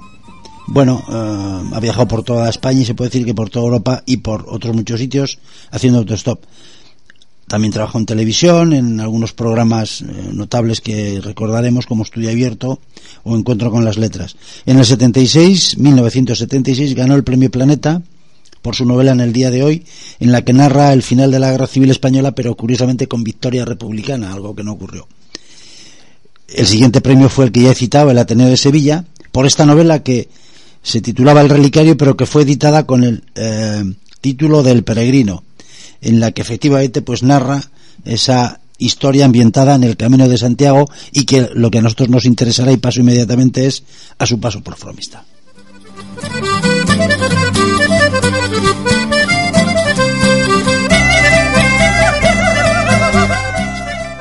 Bueno, peregrinando como estaban por el camino francés, aunque muy a su manera, Martín, el, el, eh, protagonista y su peculiar ac- acompañante Iscam, cumplen etapa y peripecia en Castrojeriz. Nuestros personajes viven una aventura de la que, como casi siempre, salen airosos y por piernas. Lo vemos brevemente. Dice el libro que al avistar las murallas de la villa de Castrojeriz son alcanzados por un caballero que dice haber fracasado en buscar un clérigo para que celebre la fiesta del patrón del castillo, San Eleuterio. A nuestros peregrinos se les aguza el ingenio y se hacen pasar por fraile y su sacristán en peregrinación a Compostela para cumplir una sagrada promesa. El caballero encuentra solución a su problema y los embarca en un banquete por todo lo alto, les da hospedaje, ofician los actos religiosos en honor al patrón, venden a buen precio una reliquia y hasta son recompensados con media paga y dos caballerías, una mula y un burro. Por piernas, como decía, parten hacia Fromista temerosos y todavía sorprendidos de la buena aventura que acaba de sucederles. En Fromista mantienen un curioso encuentro con un judío local antes de seguir hacia Carrión en pos de cada vez más hilarantes aventuras. El capítulo en el que transcurre la estancia en Fromista es muy breve y merece referirlo entero. Dice así. Poco después de la hora tercia, Iscam y Martín de Chatillon salían ya de Castrojeriz por el camino de Fromista, más ricos de lo que habían sido en sus vidas. Asustados todavía por su hazaña, pero contentos al verse en situación tan próspera. El mozárabe cabalgaba delante en una mula torda, grande como un caballo y mansa como un cordero. El burro de Martín era negro, pequeño, pero muy rápido de patas y de temperamento. Tenía también ojos afectuosos e inteligentes. Cuando montaron a sus animales en la barcaza que hacía la travesía sobre el río Pisuerga, entendemos que lo que hoy sería el puente Fitero, el barquero estuvo un rato rindiéndoles pleitesías y respetos como si de grandes señores se tratara. Pagaron el servicio con parte del dinero obtenido por el mozárabe con su sermón y al otro lado del río en una chopera bien tapizada de hierba se tumbaron a descansar. Martín miró despacio su, su capote de lana grisácea, lo enrolló y apoyó sobre él la cabeza. Malos jinetes somos, Martín, dijo el mozárabe al tiempo que se dolía de sus nalgas. Tendríamos que ir más despacio, o correr más, pero nos acostumbraremos a las monturas. Si los caballeros descubren la falsedad de la reliquia, vendrán corriendo a ahorcarnos. No temas, hermano. Han comprado un tesoro a precio de barro seco. Atraerán a peregrinos y ganarán mucho más de lo que nosotros hemos ganado en su venta. Todos debemos estar contentos. Pero se quedaron con el pergamino. ¿Qué importa eso? Iscan agitó el sombrero para espantar un tábano que había volado desde la mula hasta su mejilla. En Carrión hay buenos curtidores de pieles de cabra y de cordero. También viven allí mercaderes judíos, que tendrán seguramente papel de papiro egipcio del que usan los poetas moros más ricos. Gastaremos todo nuestro dinero en esas materias y multiplicaremos nuestros certificados. ¿Dónde conseguirás las reliquias? ¿Dónde, Martín? preguntó el mozárabe. ¿Dónde conseguiste los huesos del perro de Santiago o los dientes de don Ramírez? ¿Dónde conseguí yo la herradura? Es hora de que pienses un poco, muchacho. Habrás visto que todos están ansiosos de reliquias, monjes y caballeros, campesinos, obispos, peregrinos y cautivos. Necesitan reliquias para curarse, para salvarse, para moverse, para morirse. Ninguna iglesia o altar puede construirse si no es sobre la base de una reliquia. Ninguna abadía puede sobrevivir sin tantas otras que atraigan a fieles y donativos. Casi dos terceras partes de los huesos del perro se quedaron en Fromista. Es la aljama por la que fueron a pasear después de haber elegido posada. Encontraron a un judío que comerciaba en casullas, dalmáticas y otros lujosos ornamentos traídos de Bizancio y Persia. Vendía también cálices, candelabros, incensarios, libros de oraciones y patenas de oro, aunque precavidamente les dijo que no podía mostrarles ninguna de estas presas, pues se le habían terminado todas unos días antes. Tenía como compradores, según confesó el judío, a reyes, príncipes y obispos de ciudades lejanas y era tan rico y tan agradecido a su suerte que había prometido a don Fernando pagar de su peculio una verdadera catedral en el pueblo, en aquella encrucijada de caminos en la que estaban aposentados desde hacía nueve años. Solo he pedido al rey, dijo el judío, dos favores a cambio, que conceda a Fromista la carta de Puebla judía y que mande sacar los ojos a todo aquel que diga que los hebreos tenemos rabo o que nos llame rabudos como ahora hacen aquí. Con ello me doy por contento, y con que me permitan mantener mi comercio, desde luego, y que ellos busquen a los canteros donde mejor los haya para que sea la más hermosa del reino de Castilla o de León, pues nunca termino de saber a cuál pertenecemos, que consideren a la Iglesia como donación del rey o de cualquier miembro de su familia y la pongan bajo la advocación del santo que más les satisfaga. Todo eso no me importa.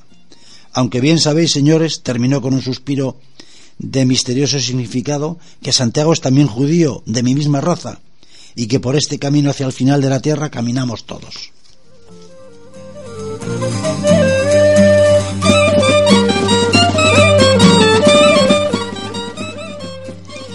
No cerró no los oídos cuando Iscán le habló de las reliquias del santo perro y le mostró el certificado que poseía. Se las cambió por un paquete de buenos pergaminos nuevos y por cinco cajitas muy labradas, dos de plata y tres de madera de ciprés, las primeras con tapa de alabastro para que su inferior para ver su interior forrado de seda. También al cabo de mucho tiempo de regateo añadió tinta, plumas, pinturas y dos sueldos en monedas pequeñas de Arienzo. Sumó además un zaque de piel de cabrito que el mozárabe nada nada más abandonar la tienda se apresuró a llenar de vino en una taberna próxima junto al cruce de caminos. Bueno, este es el texto que el libro eh, refiere a Fromista. Después la novela sigue los derroteros de Martín Iscan, primero por Carrión, después por Sagún y otros puntos del camino que, aunque interesantes, obviamente exceden de nuestro cometido de hoy más modesto, que es hablar estrictamente de lo que, de lo que refiere a Fromista. Con todo convencimiento, es esta posiblemente la mejor novela que se haya escrito sobre el camino de Santiago durante la Edad Media. Una hilarante aventura de unos falsificadores de reliquias que nos permiten conocer toda la amplia y variopinta fauna que habitaba en el camino durante la Edad Media. Es un libro agradable, crítico y con una gran base histórica que nos permite conocer la ideología y vida cotidiana de ese microcosmos particular en donde Cluny, las reliquias, peregrinos de todos los pelajes, religión, devoción y negocios se unen. Una especie de novela picaresca moderna sobre un tema tan clásico, a menudo, a menudo fantástica, pero profundamente real. Bueno, eh, habéis referido en, eh, o habéis visto en la reseña que hace de la conversación del judío, que se refería a una iglesia, probablemente la más famosa. En fin, eh, era la Edad Media y ahí tenemos la historia de Formista por delante. Obviamente el autor está muy bien documentado. Como es habitual, termino en la eh, reseña que hacemos de estos guiones, de estos libros que hablan de Fromista. El objetivo es invitar, generar ese interés a la lectura reposada y en integridad de los libros. Por tanto, El peregrino de Jesús Torbado lo podéis encontrar en muchas librerías, lo podéis pedir por internet. Es una buena novela. Habla del Camino de Santiago, un tema muy próximo, habla de Fromista. Hasta el próximo día que hablaremos de otro libro. Buenos días a todos.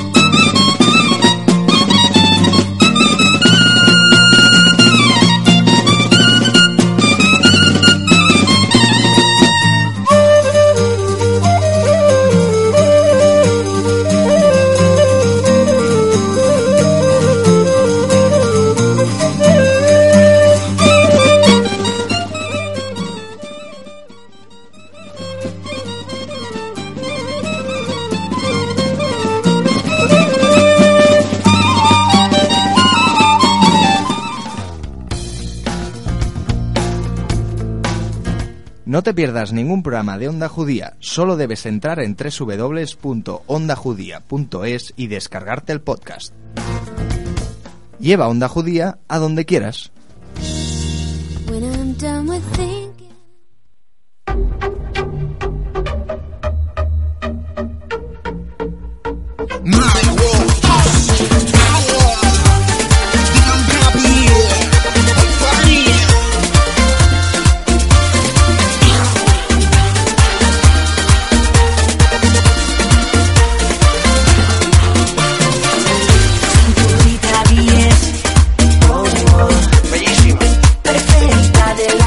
Bueno, bueno, ya llega nuestro concurso.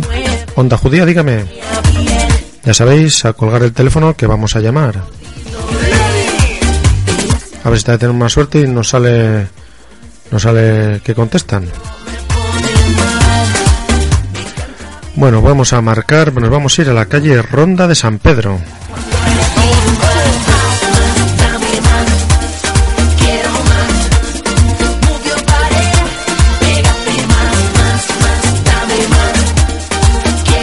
Ya sabéis que tenéis que contestarnos cuando os llamemos.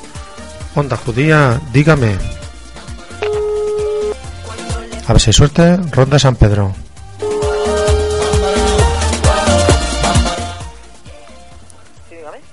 Hola, buenos días. Te llamamos de la radio Onda Judía. ¿Sabes lo que nos tienes que responder? Hombre, pues sí, onda judía, Ay, vamos, mira, pues, me- me- eh, pues no hemos llamado a la Ronda San Pedro, hemos llamado a la Plaza del Castillo. Pues se me da a mí el número, ¿eh? Bien, eh, ¿nos puedes decir tu nombre? Hola, Carmen, hombre, qué sorpresa. ¿Qué pasa? Parece que te has quedado cortada. ¿Te da miedo hablar por la radio? No. Ah, vale. Vale, vale, vale. Bueno, sí que conoces que hay una emisora de radio en Fromista, ¿no?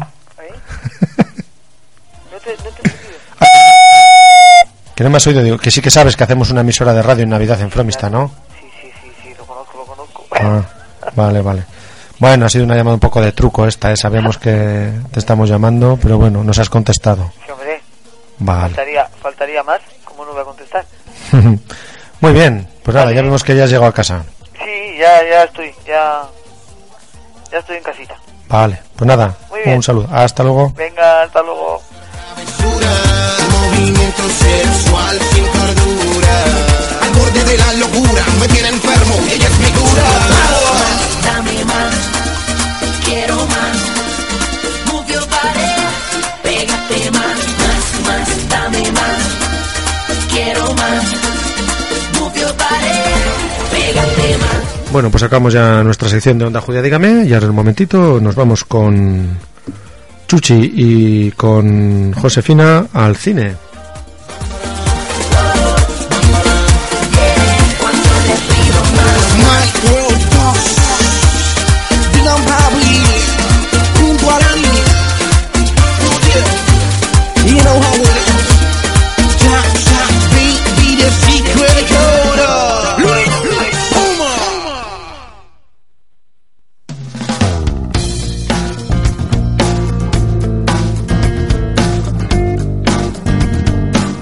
Vive Fromista en Onda Judía.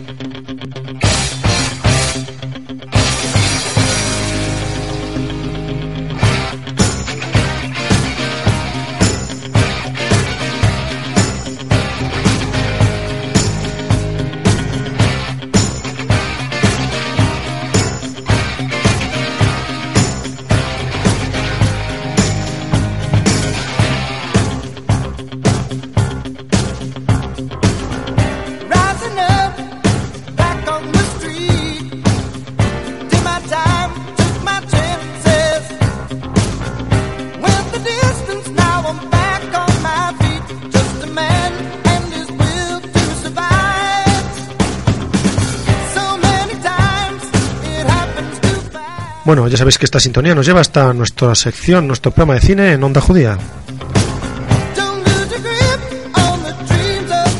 Programa en el cual Chuchi, en este caso, hoy está solo Chuchi con nosotros, nos hace un, críticas de distintas películas. Chuchi, ¿qué tal? Hola, Muy bien, muy buenas a todos. Un saludo. Bueno, sabéis que este programa le podéis escuchar tanto en la 107.5 como a través de www.ondajudía.es o descargaros el podcast tanto en ondajudía.es como en nuestro canal en iVoox. Bueno, y hoy nos traes una película del año Pues- 1953. 53, exactamente. Voy a hablar hoy mm, de una película legendaria, un western, un clásico, eh, considerado por, por prácticamente por todos los críticos y todo el mundo una obra maestra, una maravilla, que es Raíces Profundas. También se conoce como Shane, por el nombre del protagonista. Y eh, posteriormente, otro día, voy a hablar de un, digamos, un remake, una copia, entre comillas, que hizo Clint Eastwood con una película que se titula El jinete pálido. Y yo mm, soy la excepción que confirma la regla porque para mí El jinete pálido es mucho mejor que Raíces Profundas. Entonces, bueno, hoy hablamos de Raíces Profundas. Una película, mm, como digo, un clásico del año 53 de George Stevens. Eh, digamos que es la historia de Shane, que interpretado por Alan Ladd, un hastiado pistolero que llega a una granja en el estado de Wyoming, donde todos los campesinos atraviesan por dificultades debido a la presión del cacique local. Como digo, está considerada un clásico absoluto del western, es venerada en muchos sectores. Para mí, Raíces Profundas no es más o simplemente que una buena película, lo cual no es poco, donde hay un par de defectos de base nunca bien ponderados para mí. Principalmente que Alan Ladd no acaba de convencer como héroe melancólico, esbelto y casi proletario, como una especie de Robin Hood de los campesinos. Yo es que Alan Ladd no le soporto. O sea, directamente. Había una parodia que hizo Martes y 13 con la canción de Maciel, la la la, con la la la. Ah, decir, mm, eh, que no me gusta este actor. Con otro actor, mm, bueno, pero bueno, para mí es un defecto de base. Y es que lleva el peso de la película absolutamente. Y otro defecto también a nivel de intérpretes es que la muy guapa Jan Arthur no es una actriz tampoco con el carisma suficiente para hacer vibrar una película que necesita de este personaje y se junta una chica muy guapa que no tiene suficiente empuje para hacer vibrar una película con un pánfilo que así de claro que es el señor Alan Ladd para mí los secundarios son los auténticos artífices y el sostén de la película mm, que está bien llevada por un director que tampoco tiene obras antológicas en la historia del cine, se pongan como se pongan, por lo menos para mí, y al final, gracias a eso, el asunto no se le va a los meandros de la más absoluta discreción. Y el niño, el personaje del niño, que es famosísimo, es muy de encariñarse con él y demás, pues yo tampoco acabo de tenerle en la memoria especialmente. Por lo tanto, Raíces Profundas para mí es una película muy previsible. La forma de ensalzar a los débiles frente a los poderosos tiene más trampa que consistencia. No me emocionó, no me la creo mm, así de forma muy particular. Y para mí, pues es un clásico, pero pequeñito, por así decirlo.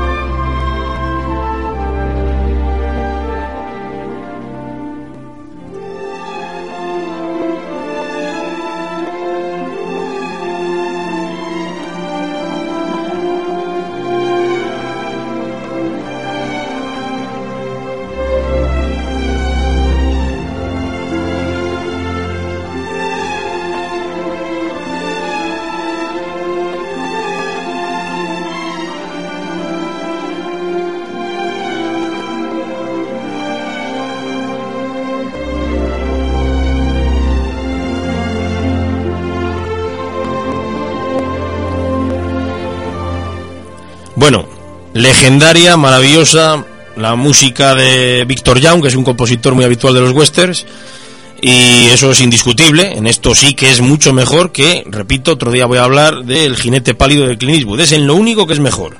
En lo demás, en una época en la que todavía, porque el western a partir de los años 60, mediados de los 60, cuando ya John Ford, Anthony Mann y demás empezaron, vamos, que ya alguno falleció y eran ya bastante mayores y dejaron de hacer cine, es una época donde todavía el western está en pleno apogeo, vamos, mm, raíces profundas no se cuenta mm, para mí ni entre los, voy a decir una barbaridad quizás, entre los 50, 60 mejores westerns que yo haya visto en mi vida, o, que, o de la historia, vamos. Y bueno, pues la excepción confirma la regla, ¿eh? Yo creo que a 10 personas que preguntemos, y especialmente gente un poco más mayor, al lado del de Jinete Pálido, que es una copia, es verdad que se basa en Redes Profundas, elegirán siempre esta película, Redes Profundas. Yo no. Pero la recomiendo, eh, que la vea la gente.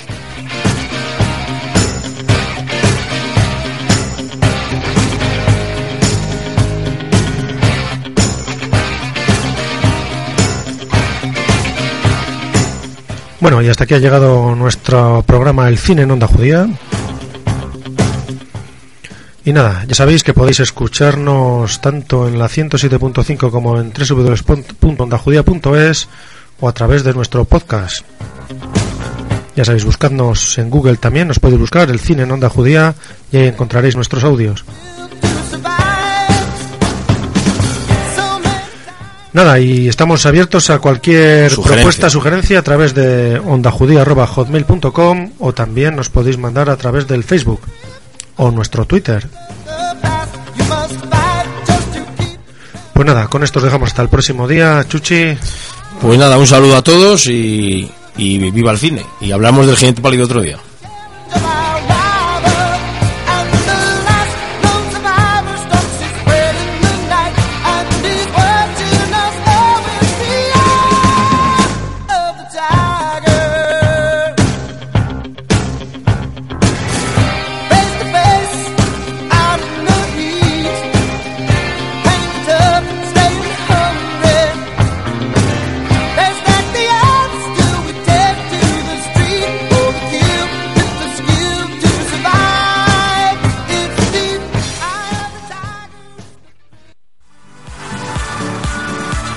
Toda la información de Onda Judía en nuestra web www.ondajudía.es.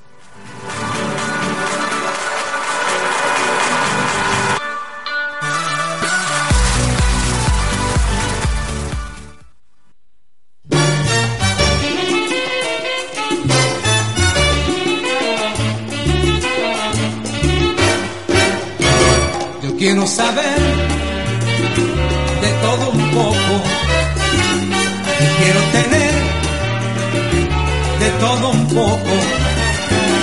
Yo quiero gozar, yo quiero bailar Bueno, cuando faltan 17 minutos para las 2 de la tarde, de todo, comenzamos la sección Onda Judía en el Recuerdo. de todo un poco. Ya sabéis que en esta sección nos ponemos grabaciones antiguas de Onda Judía de estos últimos 20 años.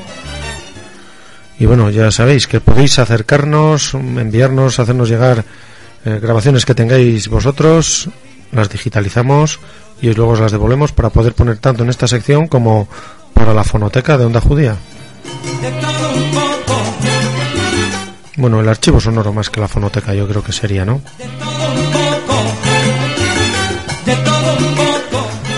Bueno, hoy tenemos una grabación del año 1999, que es la conexión que se hizo con, con la cadena SER ese año.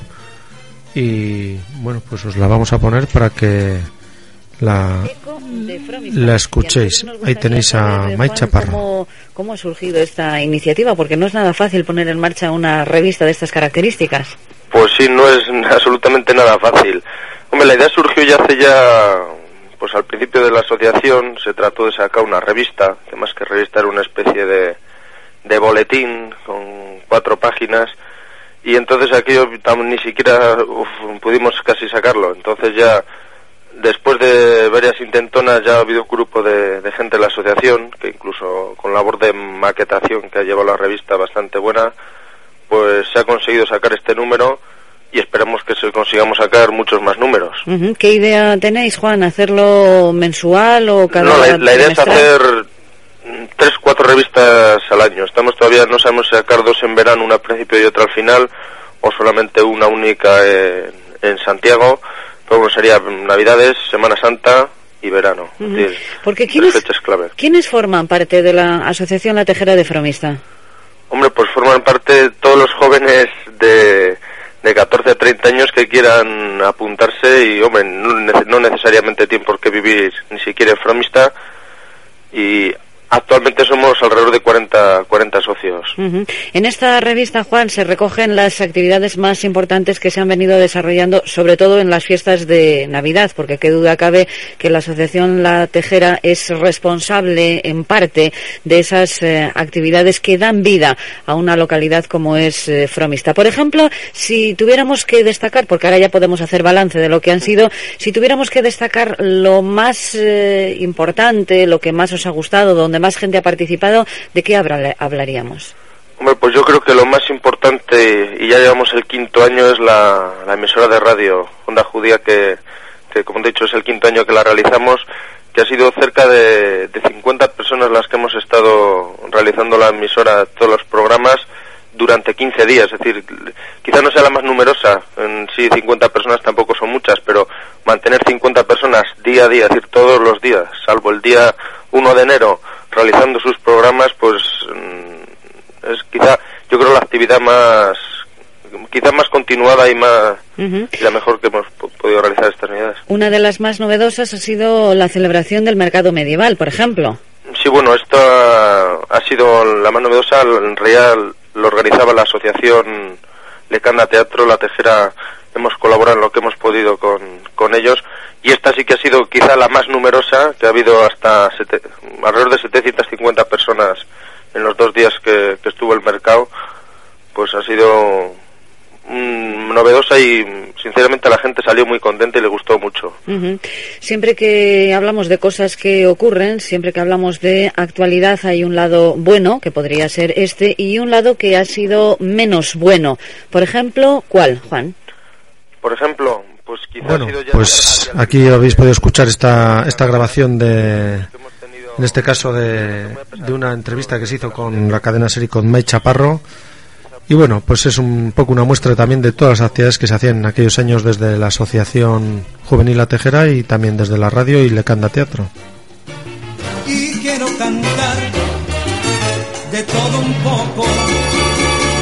Yo quiero probar de todo un poco. Quiero lograr de todo un poco. Yo quiero vivir. Bueno, pues ya llegamos con esto prácticamente al final de nuestro programa, cuando faltan 12 minutos para las 2. Vamos a despedirnos ahora en un momento. Hasta el programa de mañana.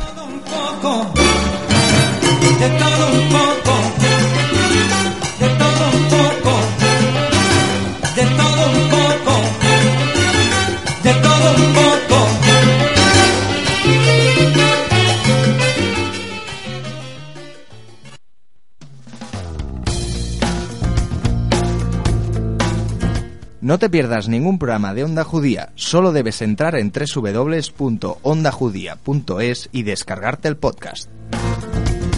Lleva Onda Judía a donde quieras.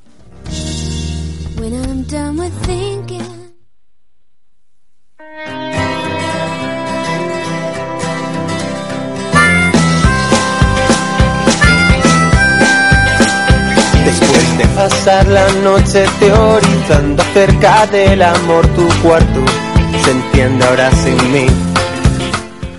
Bueno, pues como decía nuestro, nuestra cuña, ya sabéis que podéis escucharnos en el podcast, podéis descargaros el audio en cualquier momento. También recordaros que este programa que hacemos en directo de 12 a 2 de por la mañana lo podéis escuchar otra vez repetido a las 5 de la tarde, 10 de la noche y 9 de la mañana. Quería decirte A través de la 107.5 o de www.ondajudia.es, que son todas las maneras que tenéis de escucharnos. Recordamos, canales de participación. Tenemos el teléfono, el 979-810412, ondajudía.hotmail.com o también a través del Facebook nos podéis mandar mensajes, eh, lo que queráis, mm, sugerencias, propuestas y bueno, nos haremos eco de ellas. Como decía, la revista que tenía la tejera, Eco de Fromista se llamaba.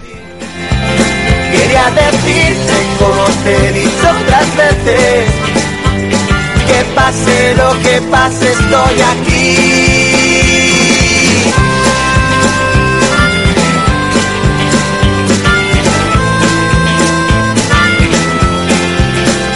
Después de pasar la noche teorizando acerca del amor tu cuarto Bueno, pues llegamos al final. Javier sigue por aquí con nosotros. Ya nos despedimos hasta mañana. Yo Sí, creo que mañana, hemos tenido una tertulia interesante, ¿no? Con la participación de Fidel. Yo creo que ha aportado un Sí, punto- sí, muy interesante porque al fin y al cabo los mayores eh, son un colectivo numeroso y un colectivo al que posiblemente no, no le prestamos la atención entre todos que debiéramos de prestarle, sobre todo eso que llamamos la complicidad intergeneracional. Habría que hacer algo más por ello, sí. Oye, aparte hemos sacado casi un compromiso, a ver si se saca algo con lo que era el antiguo hogar del jubilado de Cajaduero, a ver si, oye, se puede sacar haremos algo. las gestiones, sí. Se intentará.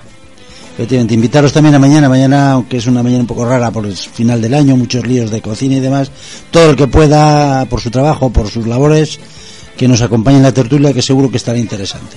Muy bien, pues nada, hasta mañana Javier. Tengo el tiempo entre Y nada, un saludo de Juan, que os ha estado hablando durante estas dos últimas horas, y os esperamos mañana aquí otra vez, en la 107.5, Onda Judía, la emisora de Fromista. estoy aquí.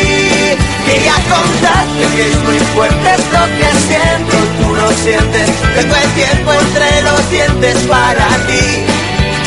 Quería decirte como te he dicho otras veces, que pase lo que pase estoy aquí contaste que es muy fuerte es lo que siento, tú lo sientes. Tengo el tiempo entre los dientes para ti.